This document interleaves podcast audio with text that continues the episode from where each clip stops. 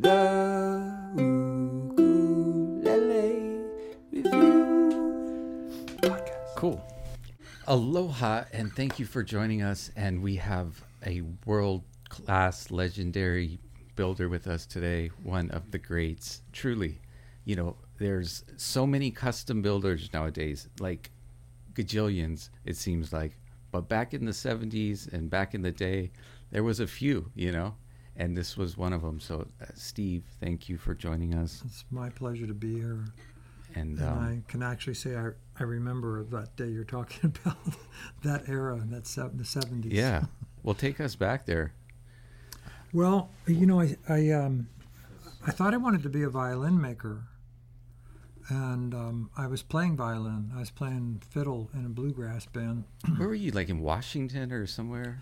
Well, this time I was, well, yeah, I was playing fiddle and mandolin in Baltimore. I, I grew up in Baltimore. Oh wow! I didn't. But then I thought, you know, I'm going to get into this. I'm going to jump into this hippie thing that's going on in San Francisco. so I moved to Haight Ashbury. why not? I moved to Haight Ashbury in '69 That's where all the fun is. after I got out of the Navy. Um, and um, by that time, Haight Ashbury was kind of ugly. You Mm. know, all the flower power and peace and love had kind of left, and just is a bunch of druggies. And had kind of strung out. strung out. Yeah. So, um, but I um, um, I wanted to be a builder. I was a player, and I was I was working as a draftsman for Boeing. I went through school in engineering, and I got a job uh, as a engineer's draftsman at Boeing, and uh, thought saw myself working my way up as an engineer. Um, You could have and made so much money, Steve. What's that? You could have made so much money. I much. know. money. That's And what my mom said. my mom said. So um, in '72, a guy came to me, and he knew I I made things with wood. I was making uh, what I consider today to be some of the ugliest furniture in the world, but uh, I love to work with bad. wood. And he said, "Can you fix my guitar? You're a guitar player. Surely you can fix them." And I said, "Really? You think so?" And uh, he said, "Well, I called Goya factory, and they they won't take it back. They won't fix it." So I just launched into it, and I figured out I've got to how. It's not rocket science. How how can I do this? And I got a book out on guitar repair, and I fixed his guitar, and then that kind of put something in my brain like maybe I don't want to be an engineer at Boeing because I loved it. I loved it. To this day, I have a little sign on the wall of my shop that says, The greatest accomplishment is to blur the line between work and play, Yeah. which I, which I set out to do. But so in 73, I think, I, I made a mandolin because uh, uh, I had a Martin, a Martin flat top mandolin that had the back off. And I had to reglue the back on this mandolin. And so I looked inside, there's not much in there. So I thought, I can do this. So I made a mandolin along the lines of a Martin flat top mandolin. And that was uh, Like an A style. what's it, like A, a style. A style. Yeah. And the Martin uh, mandolins have a kind of a, a little bevel right where the bridge is that that almost takes the place of a brace because the bevel um, breaks up the flat plane and it, and it gives it some rigidity. So I, I made mine just like that Martin mandolin, but when I finished it and I put strings on it, I put a lacquer finish on it, and I just went, oh my God, this is the, the, the most fun I've ever had, you know, with doing something with my hands. And so um, I started out to, and I was going to name them like hurricanes. So the first one was Amanda. so, and I called it Amanda Lynn. Oh, that's a good Mandolin. one. There Oh, you So, there you go. so I thought, okay, I'm the next one's going to be And Bertha. you were playing in bluegrass bands and stuff, right? So What's that? Were you, you were Yes. playing in bluegrass bands? You just want. I I had a bluegrass band. We were called Okay. Loose Caboose, Cool. Loose caboose. there you go. and uh, we were, we were loose, but uh, uh, I just I, I was so blown away by this this uh, mandolin. So I made another one, and I made another one, and then I quit my job at Boeing, thinking I can make a living at this. And that was '74 when I quit Boeing, and um, remember talking to my mom, and she said, uh, "You quit your job at Boeing? That's what you went to school for." And I said, "Well, I know, but I found something I, I love to do way more." And she goes, "What's that?" I said, "I'm gonna, I'm making mandolins." And she says, "You're gonna throw your education away. You're gonna just throw your education away." And I said, "No, there's actually there's quite a bit of engineering in building musical instruments." She goes, well, "What are you going to do? You, you're going to build build these things. You're going to make these things. What are you going to stand on the corner and sell medallions?" I said, "Mandolins, mom, not medallions. oh, whatever." She says, "Whatever." And I said, "Well, I hope I'm not selling them on the corner, street corner." but fast forward 20 years from that point, where I was actually flying back from Hawaii to Baltimore to see her three or four times a year. And, she realized I wasn't poor and I was doing all right and I was happy. So she she finally accepted the fact that I was a luthier. Oh. Yeah, you know, it's like every parent worries for their children, but like what they really want is for them to be happy, you know. It's just Yeah. everybody's got to survive in this world, you know. You just Right. happen to be really talented and you know have that passion and continue to grow cuz even with your arch tops like there was a whole evolution to, you know, how you were shaping them and um right? There was, and I played a lot of arch tops in the early days. Uh, I wanted, to, I'm- I was making art. By that time, I was making arch top mandolins. I started with the flat top, but by by the second, well, by the third or fourth mandolin, I realized that archtop was the way to go. Mm. Because you played a Gibson archtop mandolin, and it didn't sound like Martin. Yeah. As a matter of fact, it sounded much better. It, had, it had that sound, you know, and what is it that makes that sound? It's got to be the archtop. So I studied with this violin maker in Seattle, and I thought, well, I'll make vi- violins for a while, and that's not what you do. A violin is a is a vocation that you spend a lifetime trying to perfect, and every one of them has to be the same shape, and it has to be German spruce, and it has to be German maple. It's very regimented, and I didn't want to. I didn't want to do that. So when I started to use violin construction in making an archtop mandolin, I thought you can make you can do it two points, you can make them different shapes, you can do whatever you want, and I that appealed to me more. So I forgot about learning to become a violin maker and, and uh, started making mandolins. But Yeah, you and if asked, I'm sorry, you asked about archtops. Well, no, but you know, if you guys go to Steve's website, look at some of the mandolins and just, yeah, I love your take. You know, you've gotten quite creative on uh, doing kind of your twist on the classics. Mm-hmm. Well, not to mention his archtop guitars. I mean, he's, in my personal opinion, the best archtop maker in the world. And I've played a lot of archtop guitars. Yeah, Aaron's And- not alone in that. Yeah. So he he basically there's well two two builders I really really appreciate as far as archtop guitars go, and it, it's always like Steve Grimes has always been like tops for me, and living on Maui that kind of like made me like yeah yeah local Yeah, local yeah, boy yeah. kind you know like but the Hawaii builder, we might be a little bit biased.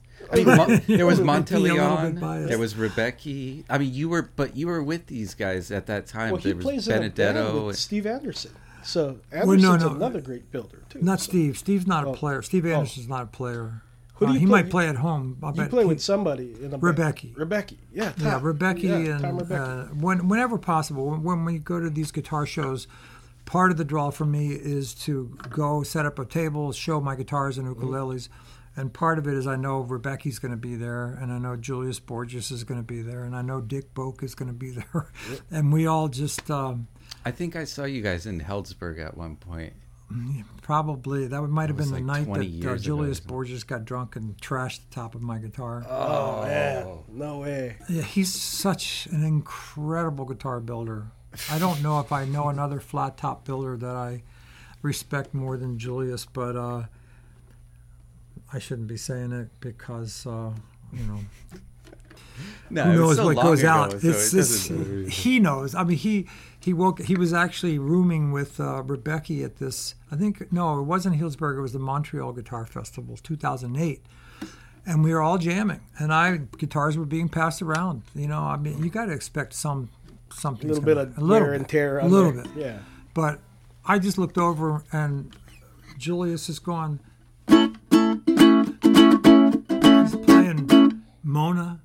Oh yeah. Uh, whose uh, whose song is that? The Kinks? I don't know. It's uh, that Bo Diddley beat, you know, and Yeah. he's just thrashing on the on the guitar.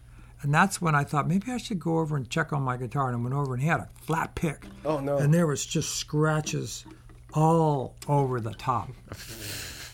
and I said, I picked it up, and there was a crowd of people, and I went, oh. and then the whole group of people went, oh. yeah. that's what you call a double carved arch top. Oh, no, it was a The flat. flat Top. It was a top. beamer. It was a double hole flat top guitar. Oh, it's a beamer guitar. Oh, cool. So um, he felt really terrible. The next mean- morning he woke up and he was uh, rooming with Ribbecke, and he goes, "I think I trashed Grimes' guitar last night." So he felt bad, and um, I didn't want to send the guitar to him for re- for refinishing. So he traded me forget, a very one of these guys. It might even be this mic. It's uh, EKG, AKG, um, AKG 401B.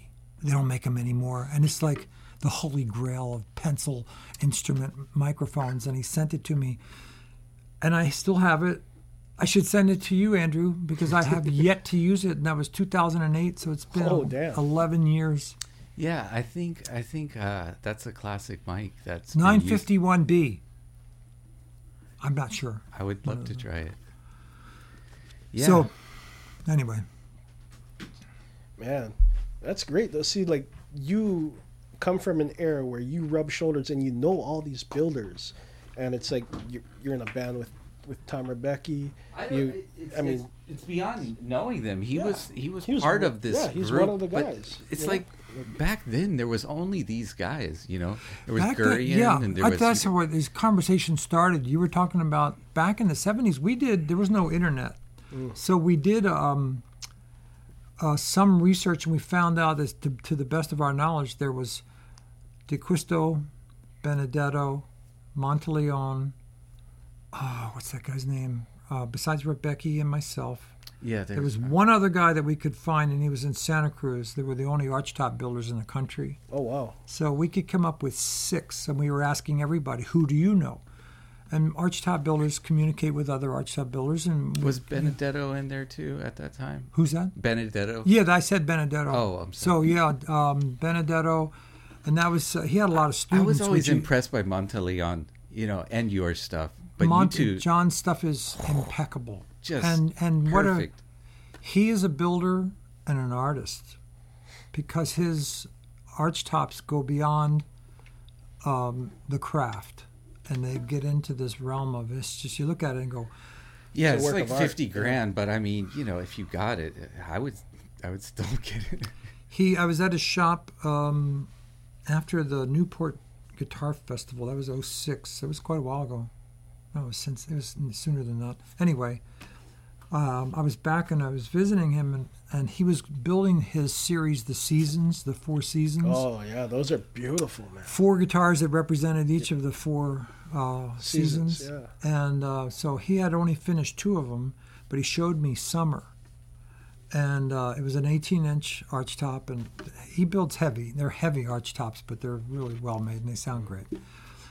But I just got to see the shop and see his, you know, molds that were handed down to him from Jimmy D'Aquisto, Nice. Yeah. were, which were handed down to him from John D'Angelico, et cetera. And it It was, was just like I was in tradition church. at that point. You know, before the internet, you had to be in the circle of you had. It was almost something. Yeah. You know, you were. They didn't allow everybody to know everything back in that day. Yeah, it was know? like Right. there was you had to learn in like stages. There was like six Yeah. degrees of separation to know the whole world or something. and you had know? to apprentice for Yeah. Uh, sometimes a long time before you could get in there back in the day. But how did you? I mean, you just went from mandolins to, and I mean, because it's it's like carving a top and a back is a, on a different level from making a flat top. You know. I got to be friends with Jimmy D'Aquisto back in, Oh, uh, wow. really early in the 70s. There and Uh, he yeah. came up to me at the Winfield, Kansas show, and I had an archtop guitar there. But that archtop was there was no books on it. There was it was just I thought, okay, um, I'm going to take violin construction like a, pretend this is a cello without a sound post. Um, what bracing would I have to, to do to support this top? How I was shooting in the dark. I didn't have another arch top guitar that I could dissect or measure. So I had my, it might have been my first arch top guitar. No, it was my second. Um, my second arch top guitar. The first one was an oval hole. The second one was an F hole arch top. And he came up to me and he goes, "It's pretty nice." Um, he goes, "What are you getting for something like this?" And I lied. I, I would I would have been happy to get like a thousand dollars for it in 1977, and I said because I knew he charged a lot of money, and I said uh, 2,500. He goes, "Why are you charging so little?" Mm. and I said, "Well, coming from you, Maestro." Uh, no, he goes, "No, you're there." Um, I said, "Well, could I, could I measure some of your guitars?" He goes, yeah, "By all means." So I got to measure many D'Aquistos, and then I built a guitar for a guy named Scott Chinery, who was a big, big time collector on the East Coast and had a thousand acoustics and more than that uh, in electrics. He had the first or second Martin ever made from Oh, wow. 1833, but he had a room full of arch tops, and so I took all my measuring tools and I spent two days and just measuring. Uh, what's this one made out of? Uh, here's a Stromberg from 19 you know, 35, um, how's it made? And I just took notes and notes and notes and notes. And so then after that, after my, I think that was probably my 10th or 11th arch top, I had all these notes of other builders and my own notes. What did it sound like? And so that helped me a lot. That must be interesting as a luthier to go through the R and D phase of building something. You know, so just coming out and taking like a bunch of ideas that you got from different builders, and you start building it. But now you're working on this one, and you've got like fifteen hundred ideas, Yeah. and it's like it must be very hard to like sit down and focus and, and really tap into what you're trying to do. Well, you know what you like. I mean, I think helps being a player.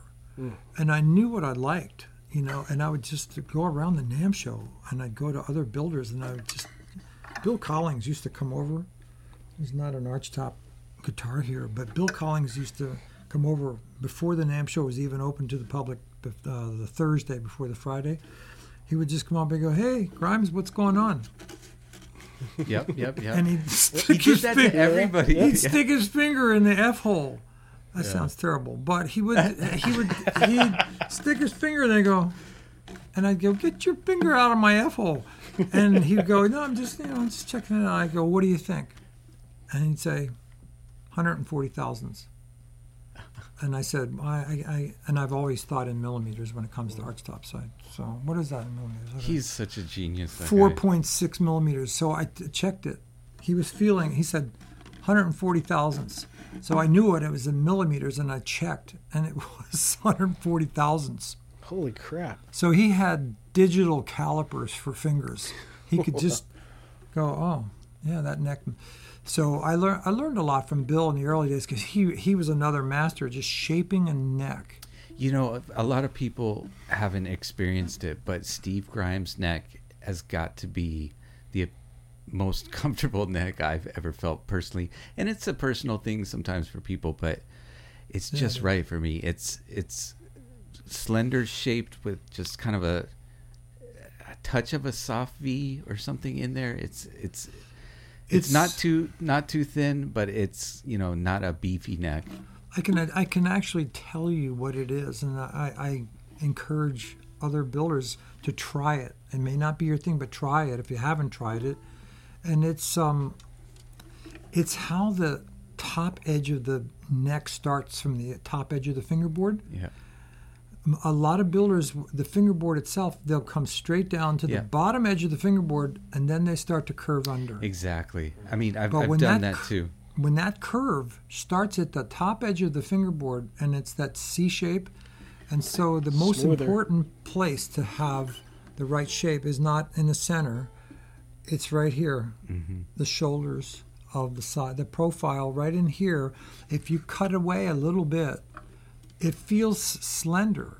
and then you might, like you said, just feel slender. But I'll bet if you measure it at the first fret, thickness wise, dead center, it's Yeah. the same as many of these other ones. Mm-hmm.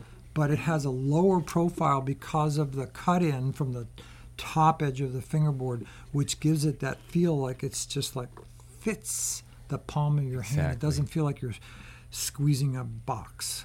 I've always felt that with with necks that it's more the shape of it than the size of it that makes it comfortable. You know, like there there's mm-hmm. some people that say they like fat necks. Some people say they like Yeah.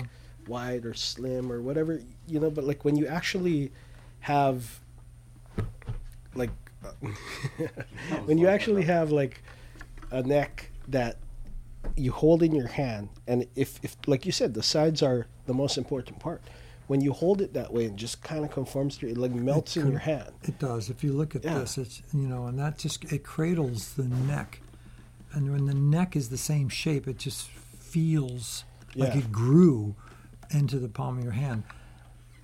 well you Um, remember at that, that thing at the bishop museum i didn't want to put your ukes down i mean Hmm. i probably I, I think it almost got noticeable people were saying like hey, he's been playing the grimes for a long time it's like you know Well, here's I, I you know I don't I don't like to drop names, but I, I'm I'm actually excited to be I'm building a couple of guitars for Paul Simon, Wow. and he did a Oh, wow. he did a concert last month on Maui. Where we're in October. He did it in um, August, and he did back to back nights. And um, he had been up to my shop a couple times, and and um, we I re- repaired one of his guitars, and then he played some of mine, and he ordered one, and then he emailed me later, and he goes, "I think we're talking about two guitars, mm, so it's still up in the air. I'm going to build."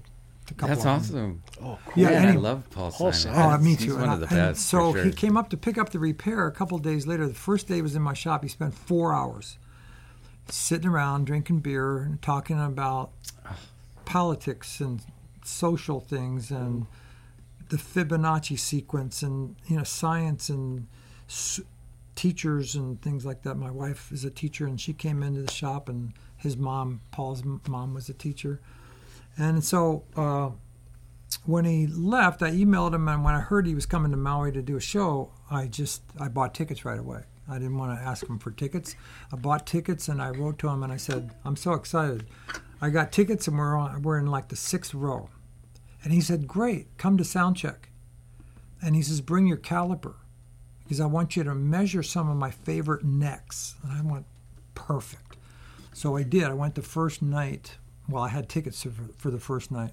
So I went for sound check four in the afternoon, and um, so we had, I don't know, he must have had ten guitars in this one big case, and so I thought he's going to show me his favorite out of the, this batch, and he says, "This is one I just love. This is a this is a Collings, and it was a Collings 335 style guitar." So I measured the scale, 24 and three quarters, measured the nut, 1.72, measured this, measured that, and I'm writing all this stuff down. And he goes, and I just love this neck. he showed me another neck. And I said, oh, okay. And I thought, oh, he That's loves it. different. It's got to be the same. Yeah. No. It was Totally 25 and a half inch scale, and it was one and three quarters, and it was thicker. And I, I checked six guitars, took notes, extensive notes, and not one neck was the same. I said, Paul, you're going to have to tell me what size neck you want. I want to m- make it so you take it out of the case, it feels like your favorite guitar you've been playing for years. And he said, I like them all. I like all these different sizes and shapes and everything. He says, just make me a great guitar. That's I've awesome. never had, I mean, I, I'm approaching a thousand guitars. I know. Congratulations. Oh, Oh, yeah. Not guitars. Thousand instruments. Instruments, right? Mandolins, Amazing. ukuleles, guitars, few basses. But um, I never had anybody say, um, I never saw Just- basses.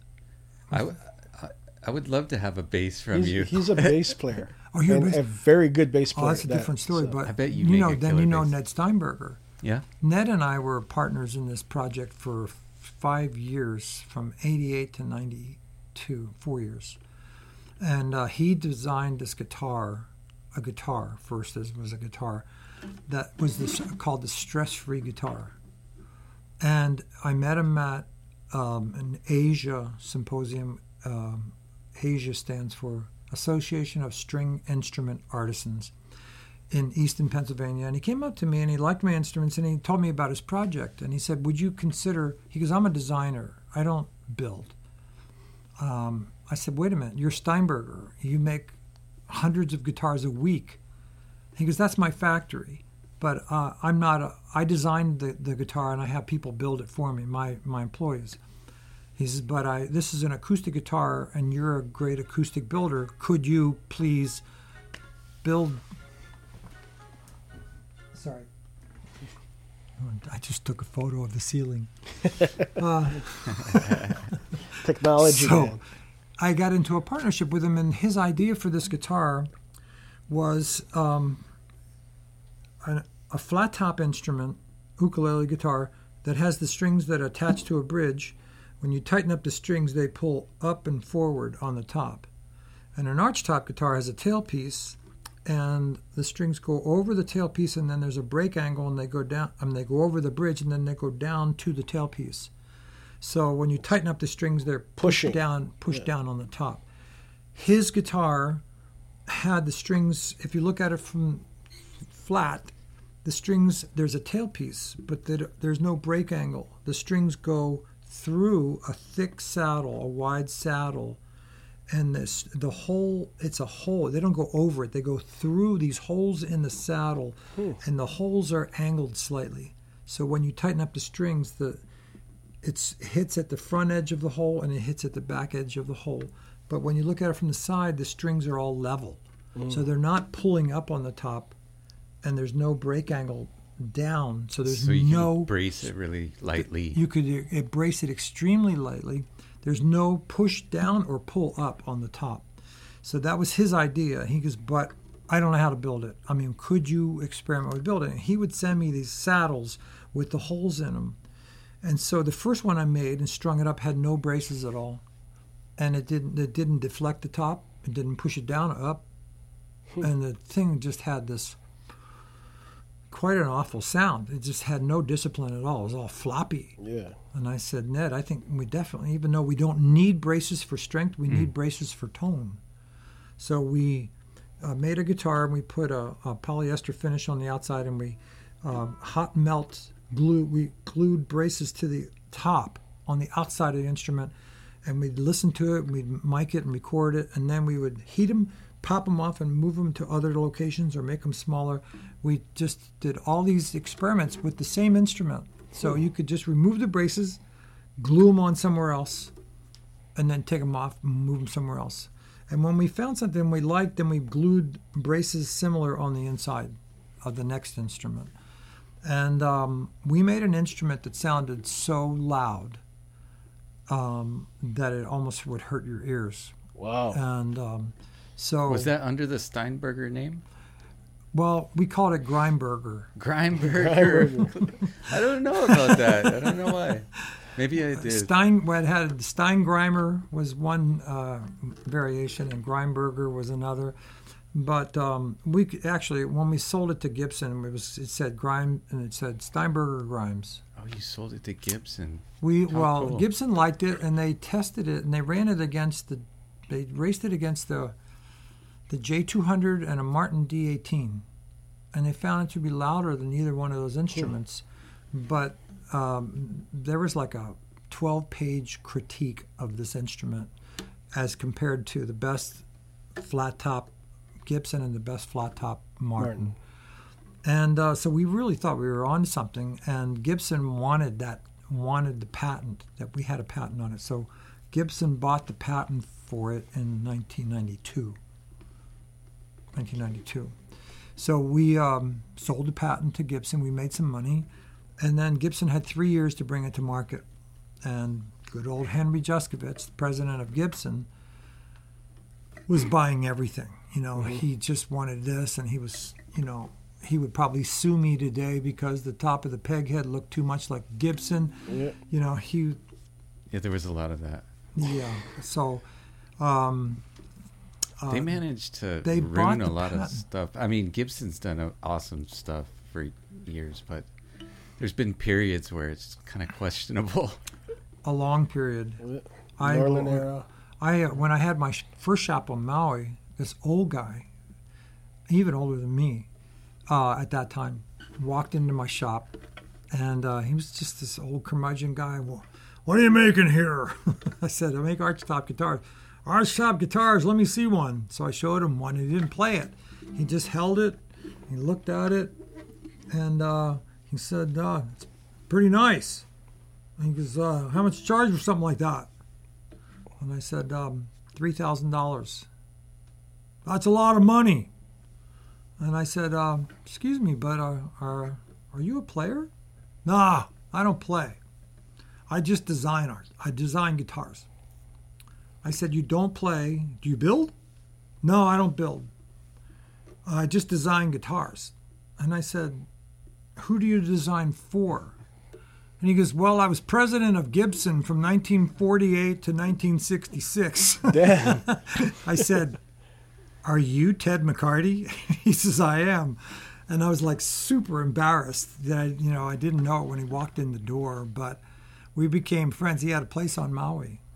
And so we started hanging out and going out to dinner and everything. But uh, Paul Reed Smith, you know, adored Ted of course, McCarty. he named Oh, his yeah. models after him. Right. Yeah. So, uh, but Ted told me. Uh, uh, Ted told me that day how he had designed uh, the stop tail piece, the Tune-o-matic Bridge. Yeah. He designed the Les Paul. Yep. It took him three or four tries to talk Les Paul into endorsing it. Um, but he designed uh, then Leo Fender uh, called Gibson Company Archaic, and that really bugged um, Ted. Uh, and so Ted, for the 1958 World's Fair, designed the Flying V and the Explorer guitars. And he goes, I did it just to piss off Leo Fender. Yeah, yeah, yeah. Because Leo was trying to make like he was the look The of future. the future. Right. Yeah. Right.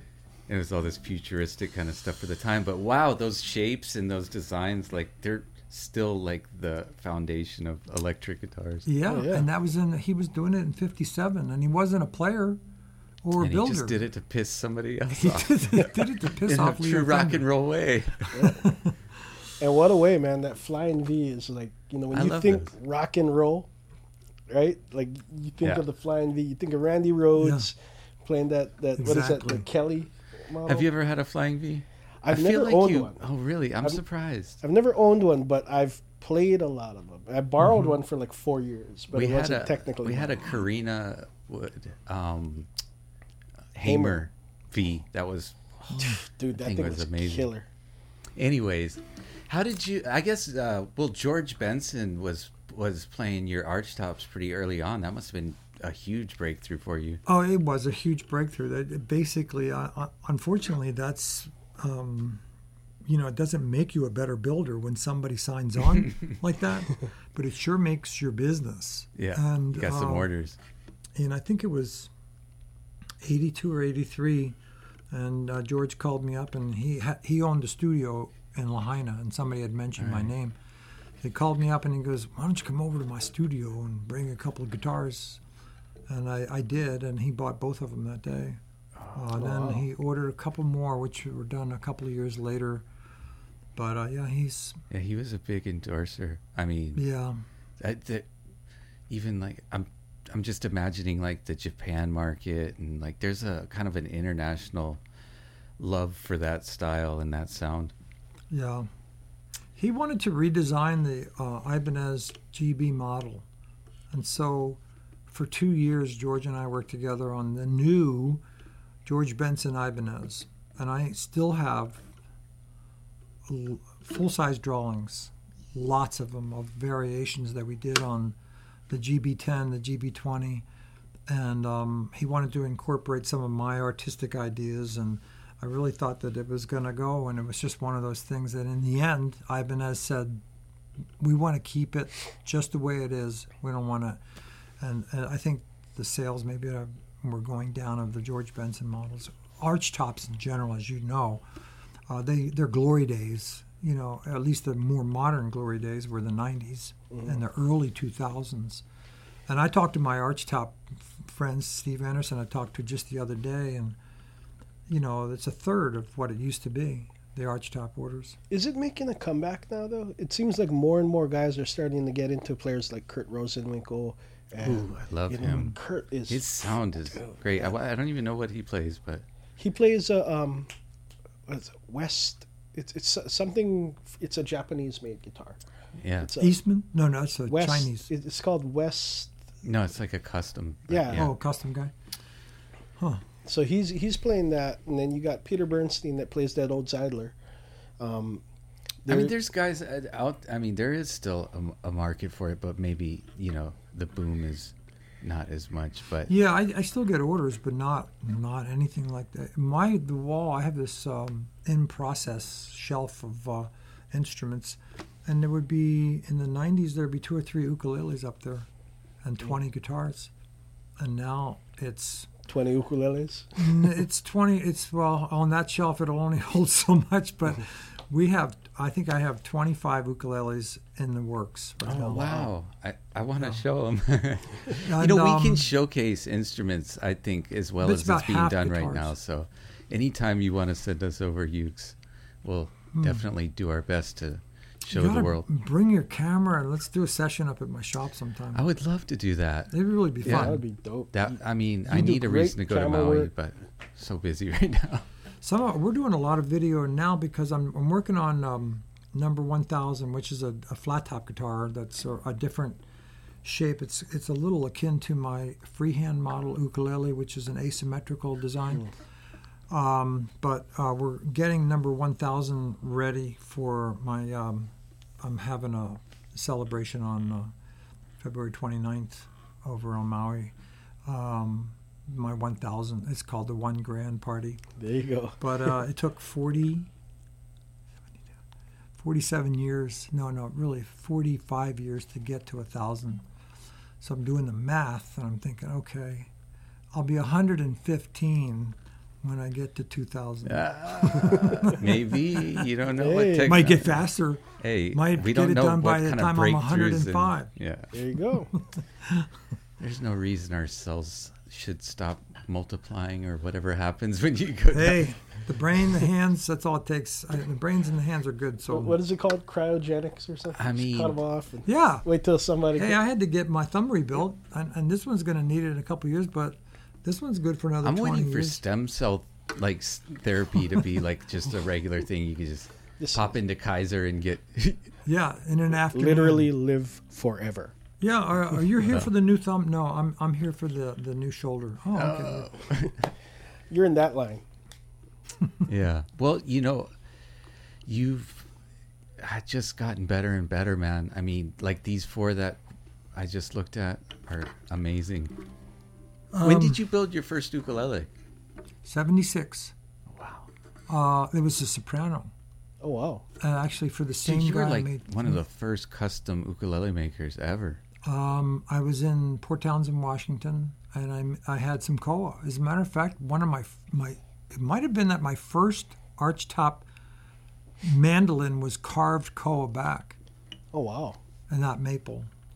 I had co- I don't know where I got it. I might have gotten it from the lumber yard down on East Lake Avenue in, in Seattle. But uh, um, yeah, I, was, I built sopranos. Uh, I built a baritone in that first year that I was making.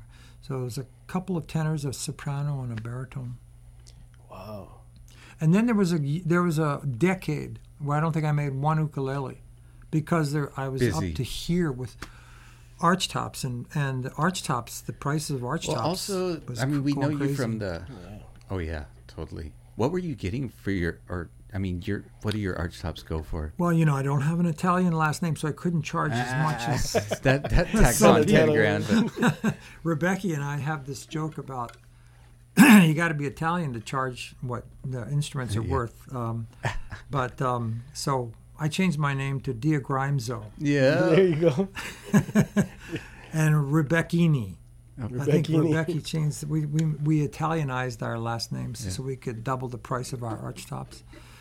But um, no, there's Monteleone, there's Buscarino, there's Campellone, there's uh, uh, that's Benedetto. interesting, huh? That it came, Yeah. came from that. Yeah, group. and I think that it it basically was started. That whole trend was started. You could say it was started by Stradivarius, because he, you know, the ultimate Italian luthier probably. But um, um, the uh, D'Angelico, John D'Angelico, uh, and then his his apprentice was Jimmy D'Aquisto, and then right on down the line. And so uh, it's a, it's uh, there's a lot of Italians. I I think that it kind of attracts them because they know that it's kind of in the blood. Maybe it's in the, the DNA. to carve a top, I guess, right? Carve Yeah. a top and a back. Well, you know what? The the probably the prettiest arch top I've ever seen. I didn't get to see it in person, but I saw it on your website. Was did you see the one that he made with the Hawaiian hook as the sound? I did. Oh, the Holy Fisher. That crap, was the that ace, that was- was the first asymmetrical arch top, That's the most beautiful thing I've ever seen. and it had Holy crap! Maybe, right? Yeah, it's like a, a It piece is a of art. sight, yeah. Like, the guy is coming to the guy I made it for is coming to the 1000 party. And the guy that I made my first archtop guitar for, not my first instrument, but the first archtop guitar, still has it, and he's bringing it, and he's a great session player in LA. oh, killer! So he's coming, and he's going to play, and Oh, he's going to play numero uno. You're just teasing us already. Where is this? Man, we got to go to probably this thing. It's, it's a private event. Well, it is private. I mean, I'm inviting people, but it's Right, on my right, right, website. I mean, Yeah. it's uh, you know, it, it so says just on my bug website. Steve and you might be able to come. There you go. I'm saying I'm I want to see the blue guitar. Uh, I would love to get that one day. I don't know whatever happened. You know, Scott Chinery passed away, Yeah. and uh, his wife, I think, sold off some of his record of his uh, record collection, his uh, his guitar collection. He had over a thousand arch tops. I mean, a thousand acoustics. Holy crap! Some of those were arch tops, right, and right. then well over like fifteen hundred electrics. And he wouldn't buy a guitar unless he thought it it had some historical significance. And so I met him at Willie Nelson's house on Maui. That's right. Willie Nelson got a guitar from you too. He did, he did. And then um, Scott was at Willie's house and called me up. He says, "Bring some instruments down." So I, I did, and he ordered a guitar. And uh, when I finished it, I called him up and I said, "Do you want it sent? Uh, what, what's the address and how do you want it sent?" He goes, "I want it brought." Uh, he lived in um, Toms River, New Jersey, and he he sent me a plane ticket and another plane ticket for for the seat next to me for the guitar. Oh, I'm and so then when I got there, the guy, you know, he had this house. It must have been a ten million dollar house, and he had a huge car collection. He collected cars and guitars. Oh, this guy liked He to have had the original Batmobile, which he gave me a ride in the original Batmobile around Toms River, New Jersey. It was it was amazing, but uh, he that was the first of four guitars that he that he ordered from me. But um, I started to say something. I can't remember what it was. But, um, I can get off topic faster than anybody, uh, so Yeah, so you got to keep an eye on. instruments. Um, I did. We're gonna have um, Aaron give us some samples, but why don't you talk about the Okay. different styles that you got here Yeah. for a little bit? Let me know when the tape is rolling. Rolling. It's always rolling. Always rolling. Always rolling. So I brought uh, an assortment. We have a lot of koa, I guess. Koa. Everybody visiting Hawaii anyway wants an all koa ukulele. Um, but there's lots of other woods than koa that make a, a beautiful sounding instrument. Wow. Look at This that. particular one is uh, a Sitka spruce top, and I, I really do love the sound of a spruce top or a softwood top, redwood, cedar, spruce. Um, so this is a Sitka spruce top uh, tenor ukulele with Zircote. Uh, zircote yeah. sides and back. And zircote is a very dense wood uh, that's indigenous to Central America. Uh, I've heard it called uh, Mexican ebony, although I think much of it or most of it grows south of Mexico. But it's just That's a stunningly gorgeous gorgeous. cut. Man, that Yeah. is- And it's uh, sometimes you find it with the, the blonde sapwood, and you can use that in the center or out on the edges. And it just has this ribbon ribbon network that that is uh, the spider webbing. spider webbing. and It's called a lot of different things, but uh, Brazilian rosewood does it. Yep. But I don't know of another Not wood like that does that, it. though. Yeah. Not I like that. No other wood does it better. Yeah, than- I think Zircote is first, then Zircote. maybe Cocobolo next, then the Brazilian. yeah. Sometimes, but yeah, cuts of zir- zircote like that are Amazing. Yeah. Amazing looking. So it's and it's very dense and very hard and, and resonant. There are hardwoods that don't have much in the way of uh, tone. tone, musicality, and uh, you can tell right away if you, if it's uh not an archtop piece, but if it's a smaller piece that you can actually hold between two fingers and just tap it, you can hear the musicality that's inherent in a, in a piece of wood, um, and and it has to do with not necessarily a note, but uh, the resonance of that note and how long it lasts and what other notes are accompanying it. If it's if it's got um, a, a distorted kind of a sound to it, or if it's a pure musical Ringing note. note. Yeah. Um, and so it's hard to top Brazilian rosewood for that musicality. You can just pick up a little bridge blank, which is uh, um, one inch or an inch and a half by six inches by half an inch thick, and just hold it, you know, at the top edge or one fourth of the way down and tap it. When you uh, listen for a tap tone, you're basically finding the node, and as a musician, you know the harmonics are the nodes. So you got a node at the fifth fret, the seventh fret, twelfth fret, etc. So if you hold any piece of wood by if the end of the piece of wood, one end of the piece of wood was the nut and the other end of the piece of wood was the bridge, you're going to hold it at the 12th fret, the 5th fret, the 7th fret, or approximately where you would hold. So you would hold the piece of wood there and then tap it, and then you, you just get this sense of musicality. I didn't know that. I'm, that's cool, man. I'm gonna have to try that now. Yeah, those are the nodes. You want to hold it at the node because it's the, it's the point of least vibration. It's where the waves, the, the you know, are It's like the top next trough, to the I mean, a fretboard on a right. guitar. if you hold it at the at a place of uh, maximum vibration, you're going to kill the vibration. Yeah, you stop it. So you want to hold it where it's not vibrating, and that allows the piece to to, resonate. vibrate. Yeah. Yeah. So anyway, so that uh, and this is bound with this uh, reddish colored wood. It's really beautiful for binding. It's called bloodwood. Oh, Wow. And, uh, And that one has a, a little bit different logo. I, I like that. what's that? The logo on Oh, the one. logo. I um, I do get. I started to get requests from people that would ask me, "Does it have to say Grimes on the peg head?" I said, I, "I know. As a matter of fact, it doesn't have to say anything. My classical guitars don't say anything, uh, whatever your preference is." So then I thought, well, some people don't, don't don't like a word, you know, a name blasting away on the top of it. So I designed a letter G that was two leaves, uh, uh, two uh, bamboo leaves that are overlap a little bit and form the letter G. Yeah, that's a nice logo. I mean, you know, that has a classic look too. You just your signature, Yeah. you know, at the top. Oh. That's how it's been done, and Yeah, you do like it this so is very traditional. That's a little bit more modern. Yeah, yeah. yeah.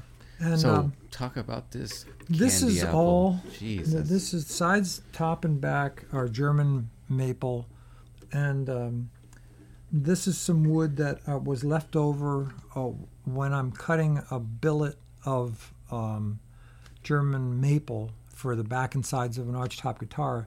I'll sometimes end up with a piece that can be resawn more, that's big enough for this piece right here. Just you know, one half. All you need is one half because you oh, you have your center seam. So it just has to be five inches by you know 12 and a half inches and so this is just leftover wood from one of my archtop guitars and it's just It's gorgeous. what what you would call master grade archtop so wood curly. That's the most um, curly you can get. And so and and there, it's um a very light but stiff um, maple.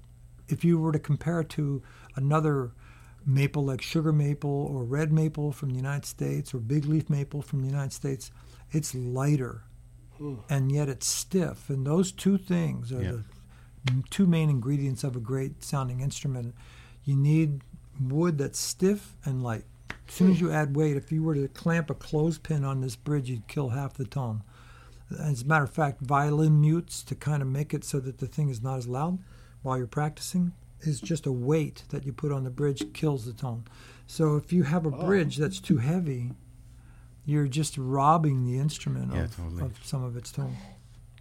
I remember when Noah redesigned the Ko'olau Bridge to be more slender and the wings to be less, and just kind of paring everything down lighter and lighter, Right. looking at ways to cut from the inside. Yours are very light, and like you know, you were talking about the qualities of that type of maple because it kind of defies what maybe some people would think as far as a maple top. Like it's it's really resonant, you know. It is really resonant. And I remember uh, at the um, show a couple years ago, it was when the Luthiers for a Cause ukuleles were unveiled. Uh, the show was at a hotel, Surfrider. Yep, yep. I'm not sure, but you were there, Andrew. Yeah, we filmed it. It's on. And um, I pulled a quilted maple sunbursted ukulele out of the case, and and uh, you went, huh, a maple ukulele, and then you went, and you went, what? I know. yes. Well, even just But- then, I can, I can feel the things vibrate. But you can you can get um, really ob- obviously you want the lightest possible, maintaining the amount of strength that you need for the thing to last hundred years. I want all of these instruments to be around for a long, long time. Yeah, I don't ever see like weird movements on the top from yours. Yeah. I mean, I'm just like every instrument you have to take care of and can, you know, things can happen, but like Right. they're well seated. So what I do when I'm building is that the back goes on last, and a lot of builders don't like to do that because they like to glue the back on and then make it really look perfect inside, and then glue the top on because it's hard to get in and clean up the excess glue uh, through the sound hole. But it's so important that once you glue the top to the sides, the top is basically defined. It's you, you cut off the excess. It's it's it's the way it's going to be and so you can tap it and you can shape the braces on the inside until you get the optimum tap tone. And then once you voice the top and you really have it to where you know it's going to be a great sounding instrument you glue the back on. And then you don't have to get in there and i mean you have to clean up with a long little paintbrush any excess squeeze out clean it up with a paintbrush and water you know just clean it up. But the, you know it looks fine. Oh, but you get to voice the top That's the back that's different than what I've seen almost everybody do. You I mean, almost everybody glues the top on after, but you know, you are still shaping the tone bars and still i'm still toning the instrument Mm. uh, the strings aren't on obviously right, but right, right. But you, can but the tap it, you tap can feel it. Yeah. And one of the the spots that you tap that gives you so much information, is you would think it'd be right here. It's right there between halfway between the bridge and the tail block. And just tap that, and then when that has a certain ring to it that seems to be unencumbered by, or, or just dampened, you know, like dunk dunk, and it's going more like dung dung, mm-hmm. and it has some sustain to it. You know, you're. It's like when people wonder why you can't get a factory to do this level. It's like because Yeah, it's, it's something you can't know? put into production. It takes like you can't. many years of understanding wood in the first place, and then a real dedication like that. each piece of wood has its own voice and some you know some people will look at a piece of spruce and go that's a great piece of spruce and i go how do you know because you can pick up a piece of spruce and do the cross grain flexing test and it's just mush and look it's got 60 lines 70 lines of grain lines perfectly even and it's firewood it's trash because it has no cross grain stiffness so each piece of wood is different. You can't go by how it looks. You have to just feel it, see what it, you know, Oh, wants. yeah. And that's a, not a factory process. There are factory instruments that are great. Sure. And, and if I mean, they, Bill did it probably better than anybody could. Bill Collings did it. Yeah, Yeah. yeah. And um, um, who else makes it? Um, the guys at uh, Breedlove, they make a really, they're a boutique factory. And Martin surely makes some great sounding instruments, but Martin also just cranks them. And so there's Martins where you go, this doesn't sound like a Martin. Oh, Well- but they make the every level. I mean, Martin's anywhere from make a every D level. to an A plus. Yeah. Right. But just because you're getting a D41 or a D45 doesn't mean that somebody voiced it. Mm-hmm. I don't know. Maybe they do. It just It's- I've played yeah. some and I go, it's beautiful to look at. And where where's that thing that I heard in this old 57? You know, it's just And partly just the right person putting their heart into it and having that deep knowledge. But it's it's it's not like you can't find a factory made guitar that really speaks like that. It's just not No. gonna consistently. You got to play a bunch. yeah. Yeah, that's the thing where you got to run the walls. You know, you got to check Yeah. the racks, Got- and yeah. try them out. One of them is going to just jump out at you, you know. Exactly. So but I, I haven't come across an instrument a dud from you. I mean, that's what I get. I don't allow the I, I, when I when I hear it when it's done if it were to be completed and strings on it and I go then I go after why is it that why is it sounding like that and I, I don't know if I've ever completed one and sold it and and not been satisfied and I did have one guitar in the early 80s come back the guy didn't like it and um, when he ordered it, I said, "Do you want an acoustic arch top? Yes. Do you want a pickup on it? Yes." And I said, "You got to understand that when you put a humbucker pickup on a very lightweight acoustic arch top, and if you sit in front of your amp, it's going to feedback. I want it to be acoustic. Okay, so I built an acoustic, put a humbucker pickup on it, but that, he did his gigs, and he's a good jazz player, and it it feeded fed back." and um, so he traded it in, and that was the first guitar. I hung it at the wall, on the wall of Bounty Music, and in '83, Walter Becker walked in and bought it, and that was the first of 11 guitars that I made for Walter Becker. But so one man's ceiling is another man's floor. Walter liked it because it had this big acoustic tone, and uh, he wasn't going to sit in front of an amp and crank up the amp and not expect Yeah, what, what was BB King's like? Were just painted on f holes, right? It's like you, if you're cranking it, like it's like you don't want. The, you the- mean the Gibsons? Uh, Yeah, yeah, uh, yeah. Lucille? I, I don't know. I, I think they they weren't even real f holes. you know, it was, it was just because of the feedback issue. yeah, exactly. Well, when the second guitar made for Benson, he wasn't actually allowed to play any other instruments in live performance than Ibanez because he had the contract with Right, right, Ibanez. right. But he, he told me that he wanted to play this at one of his gigs, and I said, "You you can do that?" And he goes, "I can do whatever I want," you know. So I said, "Okay." And he goes, "But when I play it really loud, it feeds back." So I said, "Send it back to me." And so I made these plugs for the F holes. They were Yeah, yeah. F-shaped, tapered-edged plugs out of spruce, painted black, so they couldn't really see that they were plugs uh, from too far away. And I plugged both of the F holes, and he was able to actually be on stage and play at a high volume Right, right, right. and not have the feedback. But and then they just you just pop, pop, out, them out, and you then get a you good got your acoustic, tone. guitar. Yeah, that's cool, man. So anyway, this is German uh, German maple with um, I think it's Eastern uh, USA maple um, that's not tinted um, for the binding. This is a, a red, kind of a reddish cherry sunburst, Cherry burst, yeah. cherry burst. And Classic. the neck, That's the a neck great looking burst too. is uh, mahogany. Yeah, I, I really like it, especially like following through in, in the neck, you know, and everything. Yeah, Yeah, there's. I thought, you know, should I tint the mahogany? You know, usually I don't sunburst mahogany, but I thought it's got to have a little bit of the tie in. Fade to so- it, yeah. Beautiful, beautiful. beautiful. You Aaron, I want to hear you uh, A B some of these. I and got just- I got to say, Steve Grimes showed up with a bunch of Oahu cases too. Where do you think I got those? oh man, very cool case. Oh, there's the asymmetrical right there. This is yeah. I've This been is dying um, to play one of those. breaking the mold. this is a spin-off of the art, the uh, asymmetrical arch top. The fishhook Ah, arch top was the first asymmetrical one that I made, but uh, which I called the 40th anniversary model. yeah, that one's gorgeous. But anyway, too. so I thought, you know, let's Oh make a, God. you know, um, one thing Jimmy D'Aquisto said to me just before he passed away in '98. He said um, he was doing these futuristic arch tops, and he said, uh, "I said, really, you're getting away from tradition, and you, you, you know, you're really getting way out there." And he goes, "It's about time." He goes, and he implied, "When are you? You're not that, you know." He was almost what? He was a couple years older than me he says, um, experiment, you know, have some fun. So That's great. It's took it like to the heart. opposite of like the you got to stick to tradition and all that, Right. you know.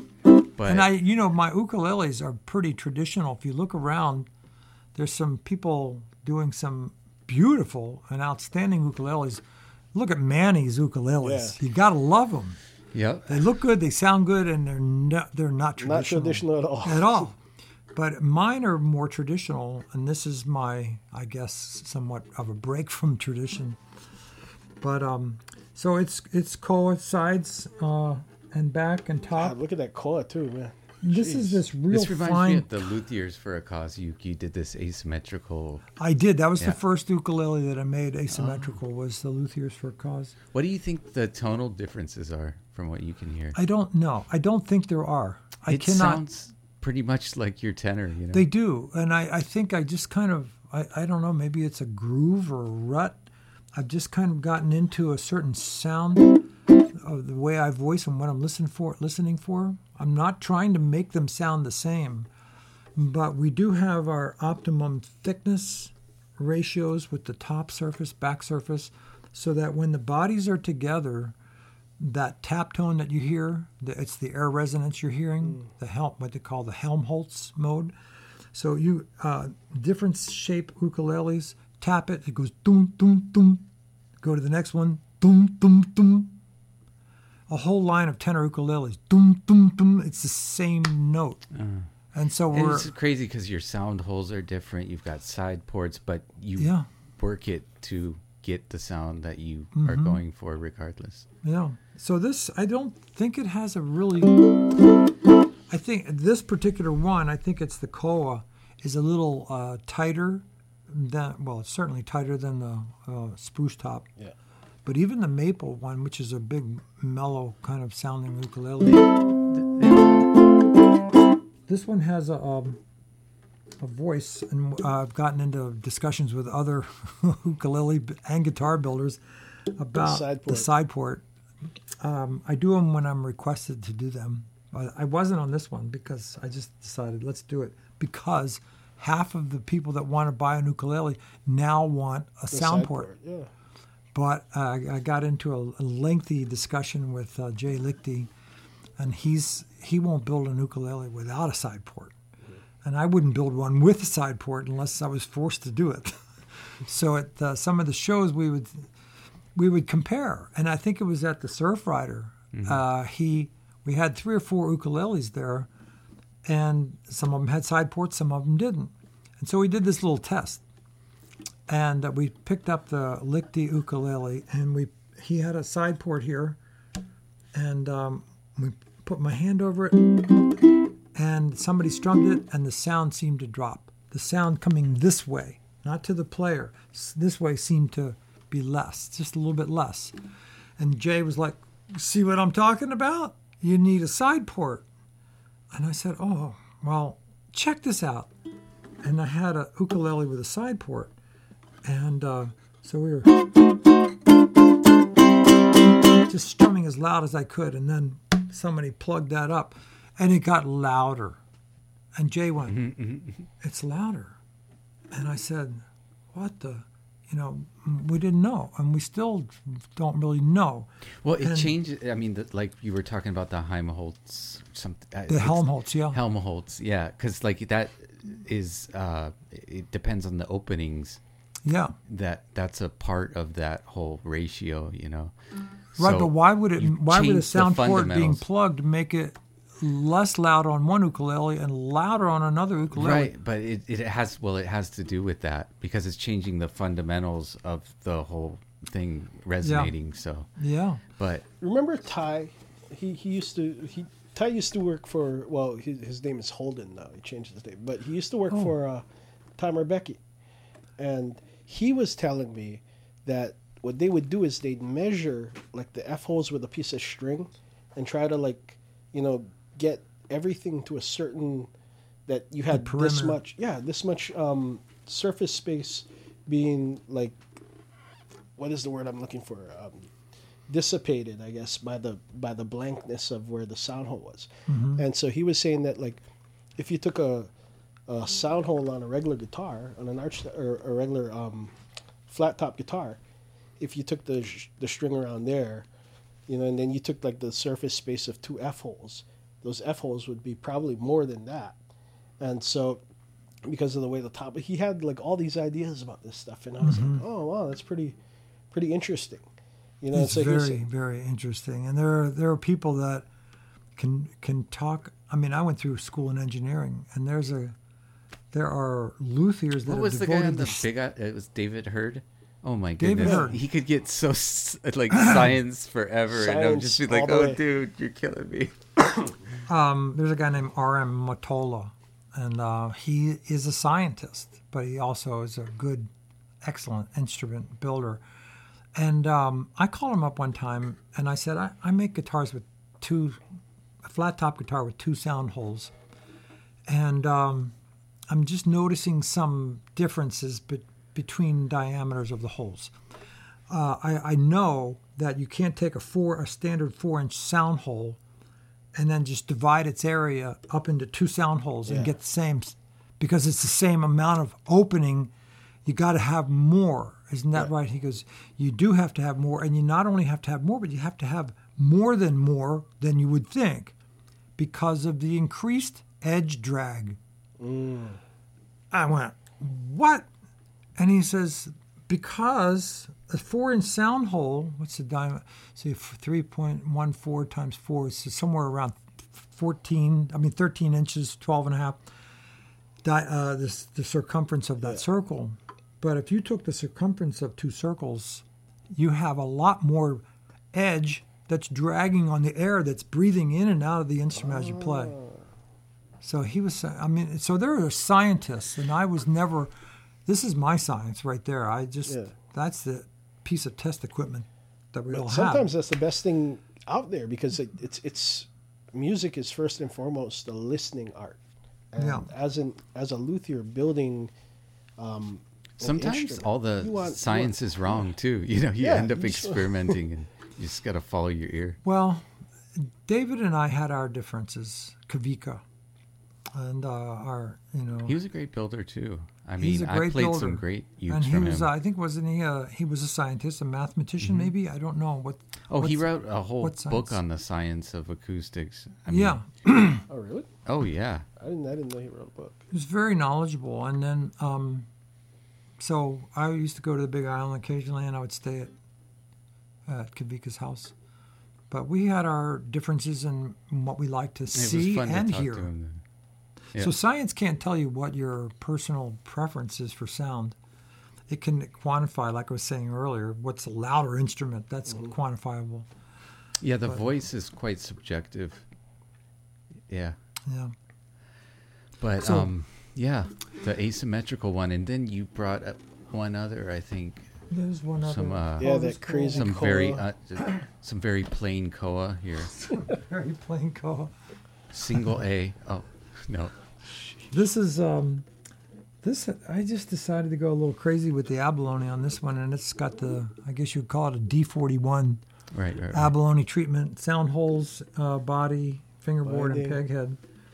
Um, that thing is gorgeous. but it's got some real pretty um, koa, and this is really bold flame I'll say it. because usually koa is uh, the flame in koa is usually Thin. Very very fine, Yeah. eighth of an inch, three sixteenths of an inch, and then this is more like the flame that you'd find in curly maple, Yeah. western big leaf curly maple. But I, I thought it was really pretty, and I uh, sawed off a piece from the block, listened to it, and it's been in my shop.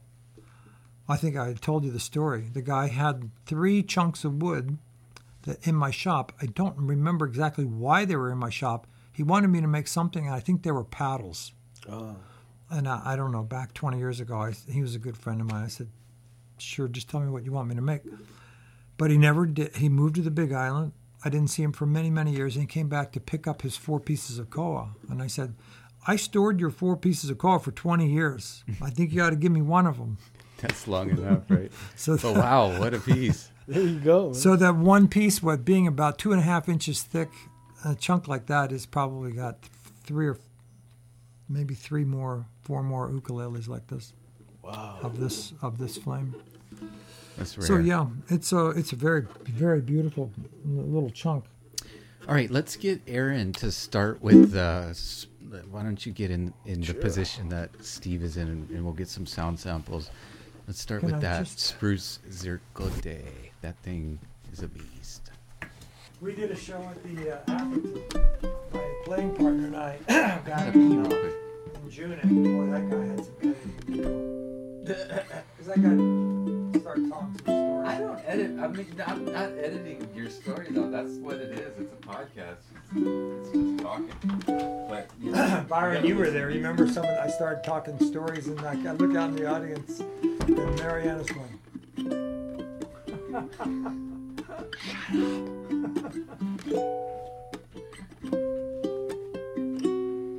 Oh, this sounds great.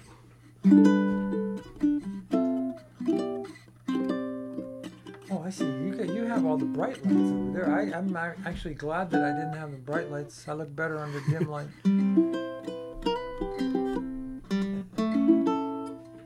I always tell everybody that um, the less you can see of me, the better.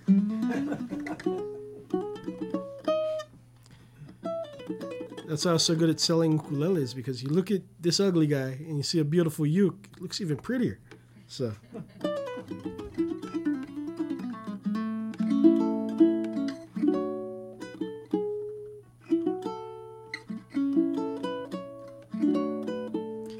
I'm I'm sure you're gonna love Joel strings too.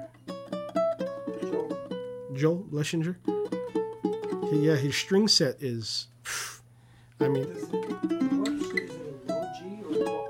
he can do he can do low and high, and he's the only guy I've ever played. The, his strings are the only ones I've ever played that has a non-wound low G.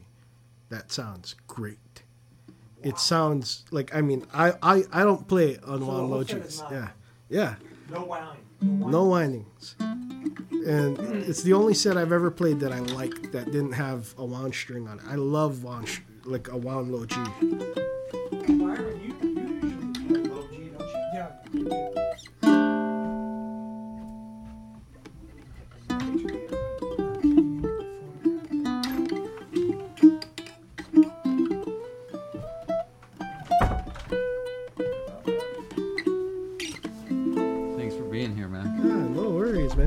How can I miss Steve Grimes?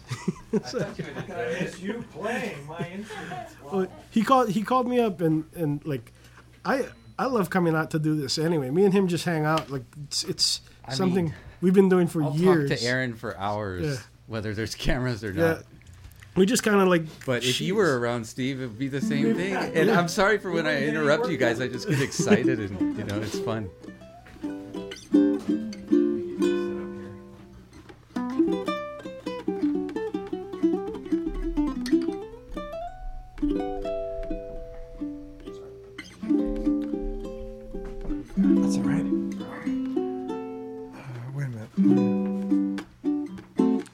Was about this for the song sample thing. Remember, um, Kapili did that song Kalihua Emilia. Todd wrote the ukulele part to that, and then I had to teach it, or not teach it. I Kapili wanted me to figure it out because it's Todd, and so I got Wait- that for. Wait for the water pipes to stop. Sorry about that. see if I can play that This- thing. This is what happens in the ghetto when you flush the toilet. Oh yeah. that ain't nothing, man. My house, if you're upstairs, like I can't use the bathroom while my daughter's taking a shower. Because if I flush it, you hear her go, "Ah!" Yeah, yeah, that's fun. So- Thanks for doing this, Steve. Oh, and thank you. bringing Are over you kidding? beauties. This is great. And to Oh, you know what we uh, didn't touch on that I meant to bring up was that Steve, le- when when we met, you gave me two of your CDs, and I I gotta say, man, I, normally somebody will give me their CD and I'll listen to it. I'm like, oh yeah, pretty cool. Like I was I was listening to your CD for like two weeks, like the first one, then the second one I listened to for like another two weeks. I wonder what CDs they were. I have four, so I guess Yeah. they're probably the latest two. Yeah. If I gave them to you at the Bishop Museum, Yeah. they were probably the okay. Yeah. So, man, One of them is uh, uh, more uh, funky rock and roll blues. you know what? they Yeah, I were- have that CD. it was very very catchy playing and singing and it was it was like i mean well can tell like you know you have a very deep background as far as like what you what Oh, you thanks, like man. stylistically. Yeah. It's it was great. I I loved it. So Ready? we're gonna start with a spruce ziricote tenor, and um, yeah, let's take a listen.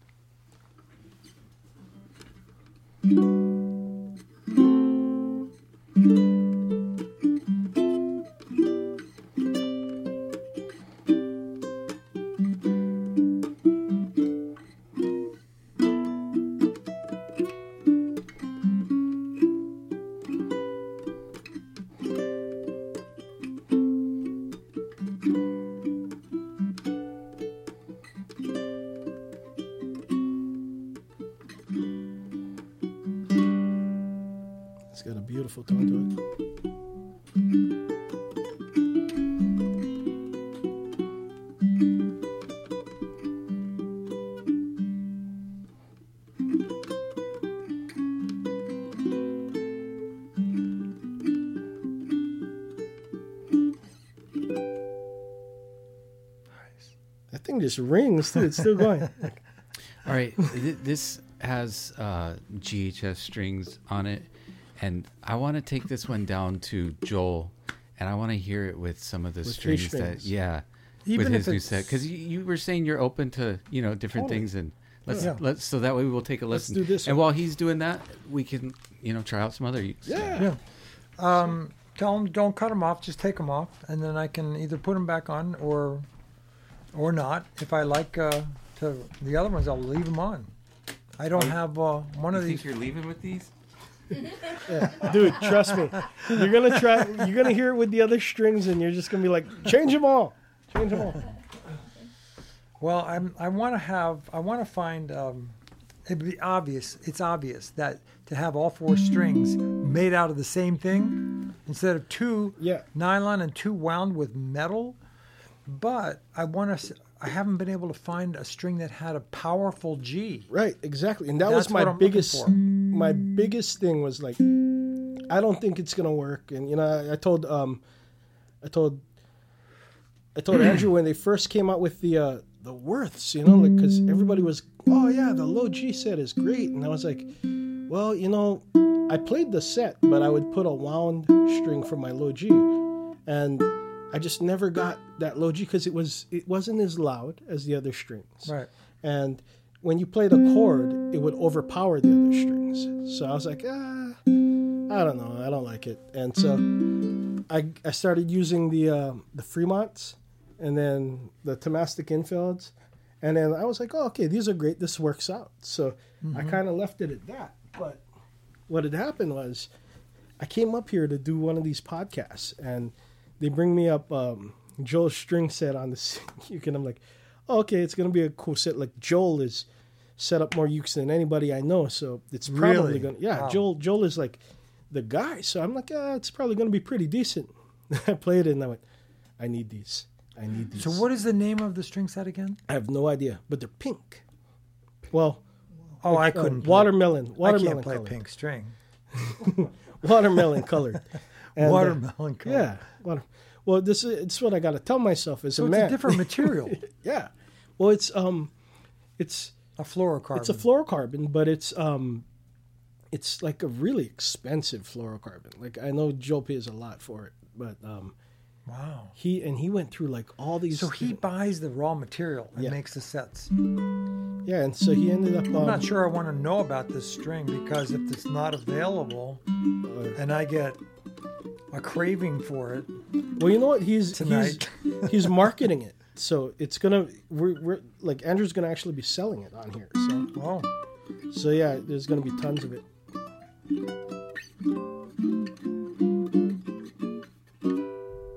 Oh, this is maple. What the hell, man? maple is one of the reasons why it became popular for archtop guitars. Although they don't have a maple top, that one's got a maple top. yeah, But maple is a very pure note. It does. It's not very good at the overtones, uh, which is why it's good for violin right. and why it's good for archtop guitar. Um, you want a fundamental note. You want a pure note. You don't want that complex sound, like you, the complex sound, like when you put on a brand new set of steel strings on a guitar, as opposed to a set that's been on there a year. Yeah. Uh, they they say that's dead. Well, the jazz guys like the dead Yes. sound, That's right. and then uh, uh, other players like the bright sound. There's a video of um Jeez, what is his name? I can't um he was a um a, he's a bluegrass player, but he was he was known for mandolin, but he was like Chris Thile. not Chris Steele. He's a he was a guitar player first, and then he kind of went over to mandolin. And he Oh. and he was he got like his his hands or something like were giving him problems, so he had to stop playing guitar. Oh, Um, I can't think of who that is. Anyway, I can't I can't, I can't remember. I'll figure it out soon as the podcast's over. I guarantee. Yeah. But um, I Man, I'm the worst host. I What'd don't you even got have a beer to offer you guys, but I don't know. Water. water is good. All right, cool, cool. You know what? I should have brought it too. I was thinking about it. I have figured water was- downstairs too, you guys. Um, I keep Oh, thre- I'm sorry. It's like, I only have two hands. Okay. I keep threatening to bring a, a bottle of whiskey over here. And me and this guy, me and this guy could kill a bottle in like, we'd be here till two in the morning. yeah.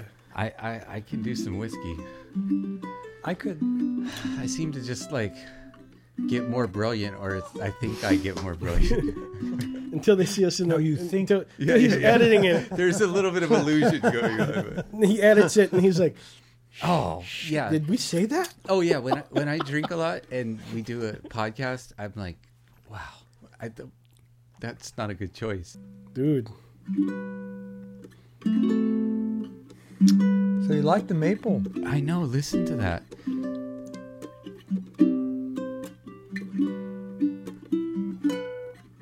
doesn't sound like maple. That is one of the sweetest sounds.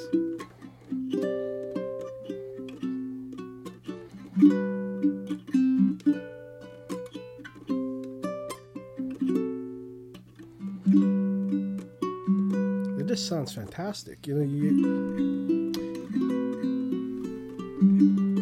I want to hear this with the strings. Well, we could try a different set. So on on the spruce ziricote, he's gonna use a smooth wound low G and a flat wound C. So it's t- both wound, wound but not Oh. you know different. So you can check those out Oh. along with his. Oh, I thought it was going to be all plain nylon. No, no, no, no. It, this is gonna be more in line with what you like as a Oh. set, but a variation of that. oh, you're 'Cause- not putting the, the all plane on it from? Well, no, no, no, no. Oh. But um, you know, I mean, we can try that on one too, and and it's it's a great um all plain low G set too. But maybe we can try that on this one. Why don't you give us a sound sample without me jumping in talking? Okay, let's see. Try to play that same thing. It's something I remember because I had to learn how to play it as a piece. So. Sounds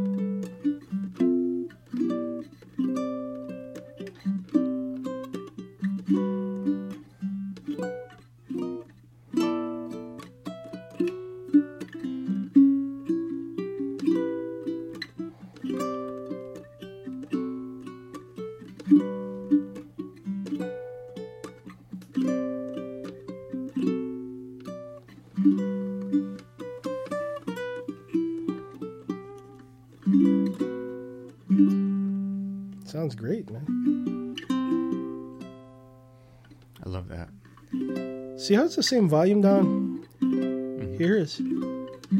It's crazy. It doesn't get quieter the louder, Yep. further up you go. It's, Very balanced. if you were to blindfold me, there's no way I would guess that that's maple. Like, I, I, I. Would you guess that it would be mahogany? I would think, yeah. It would be. I, I, think almost would think it was yeah. a softwood top, you know, because Oh. it's so It's- it's scooped yeah, it's in the mids. mellow, It's, it's not yeah. like harsh in the mids. It's really sweet. It, it Yeah. does have a lot of warmth, though. You know? But like you were saying, that also has to do with the type of maple that this is. Right. Very light and stiff. It's very light. Uh, English sycamore is very akin to the German, in a northern Italian, southern Germany uh, maple, in that it's very stiff, but it's but it's light. And then you cross the ocean, you get into the states, and the eastern seaboard has sugar maple, red maple, and they're dense mm-hmm. and they're heavy, and they they don't sound good. That's why there's no. I mean, and they're super curly. Right. So people go, "Oh, this would be make a great looking, instrument." but it doesn't have much No. tonal.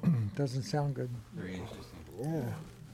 If you don't mind, I would like to have a, a different. We, we can try the all plain low G set on this. Sure, whatever. Any of these. We're Oh, this one has a nice experiment. low end too.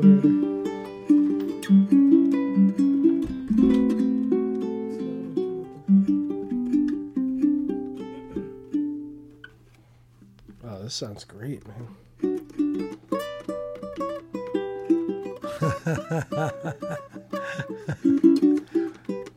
We have front row seats.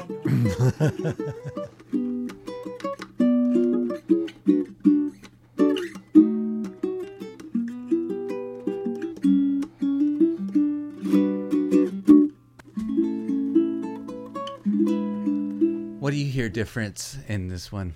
The low end is a little bit more pronounced. The um, the highs are still there, but it's like rounded. It's it's a more mellow kind of high.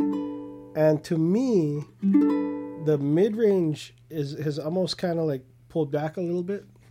Yeah, but it's a very um I hear a little bit more mid. I thought it was a mid range at first, but it's the low end. Listen to that. Turn on the mics. Oh, It has to me. It's more complex. yeah, it's it's it's, It's more It's got more overtones. Yeah. It sounds like a new set of strings as opposed to an old set of strings. yeah.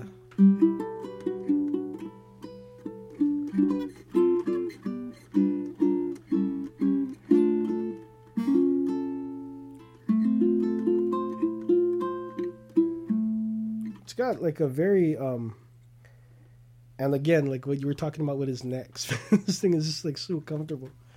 This is like um the the sound that comes out of this thing though is it's complex. That's that's not really the only thing you could say, but it's a very complex sound. It's almost like the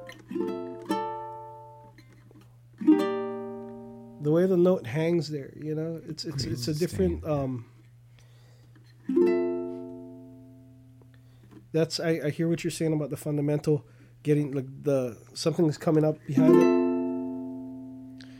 It's crisper, and that Yeah. crispness is is that overtone. Is that structure. picking that I, up? I, That- yeah, it is. And I, I like the overtones. Dude, I mean, for me, great, when man. the overtones creep up, that's not a. Oh no, it's not a bad. That's- Oh, I love no. it. Yeah. This I sounds do. fantastic, Yeah, man. the The- maple, Oh, I misunderstood. Maple I is thought you just were- traditionally its its reputation is it's fundamental. Mm. You don't hear the overtone structure as much. no, this thing has has That's a really unique. there's cut a of bloom too. to each. That that real broken, so, uh, tight but broken curl. Like I've heard it described as crushed velvet. Ah. Uh, but but it's also very blonde. Why don't you give a nice spin for the cameras? Let me get some close-ups. Because this wood has a lot. It's as complex as the tone in curl. Yeah, totally. And if you look at you look at it exactly, it has that crushed velvet sort of look.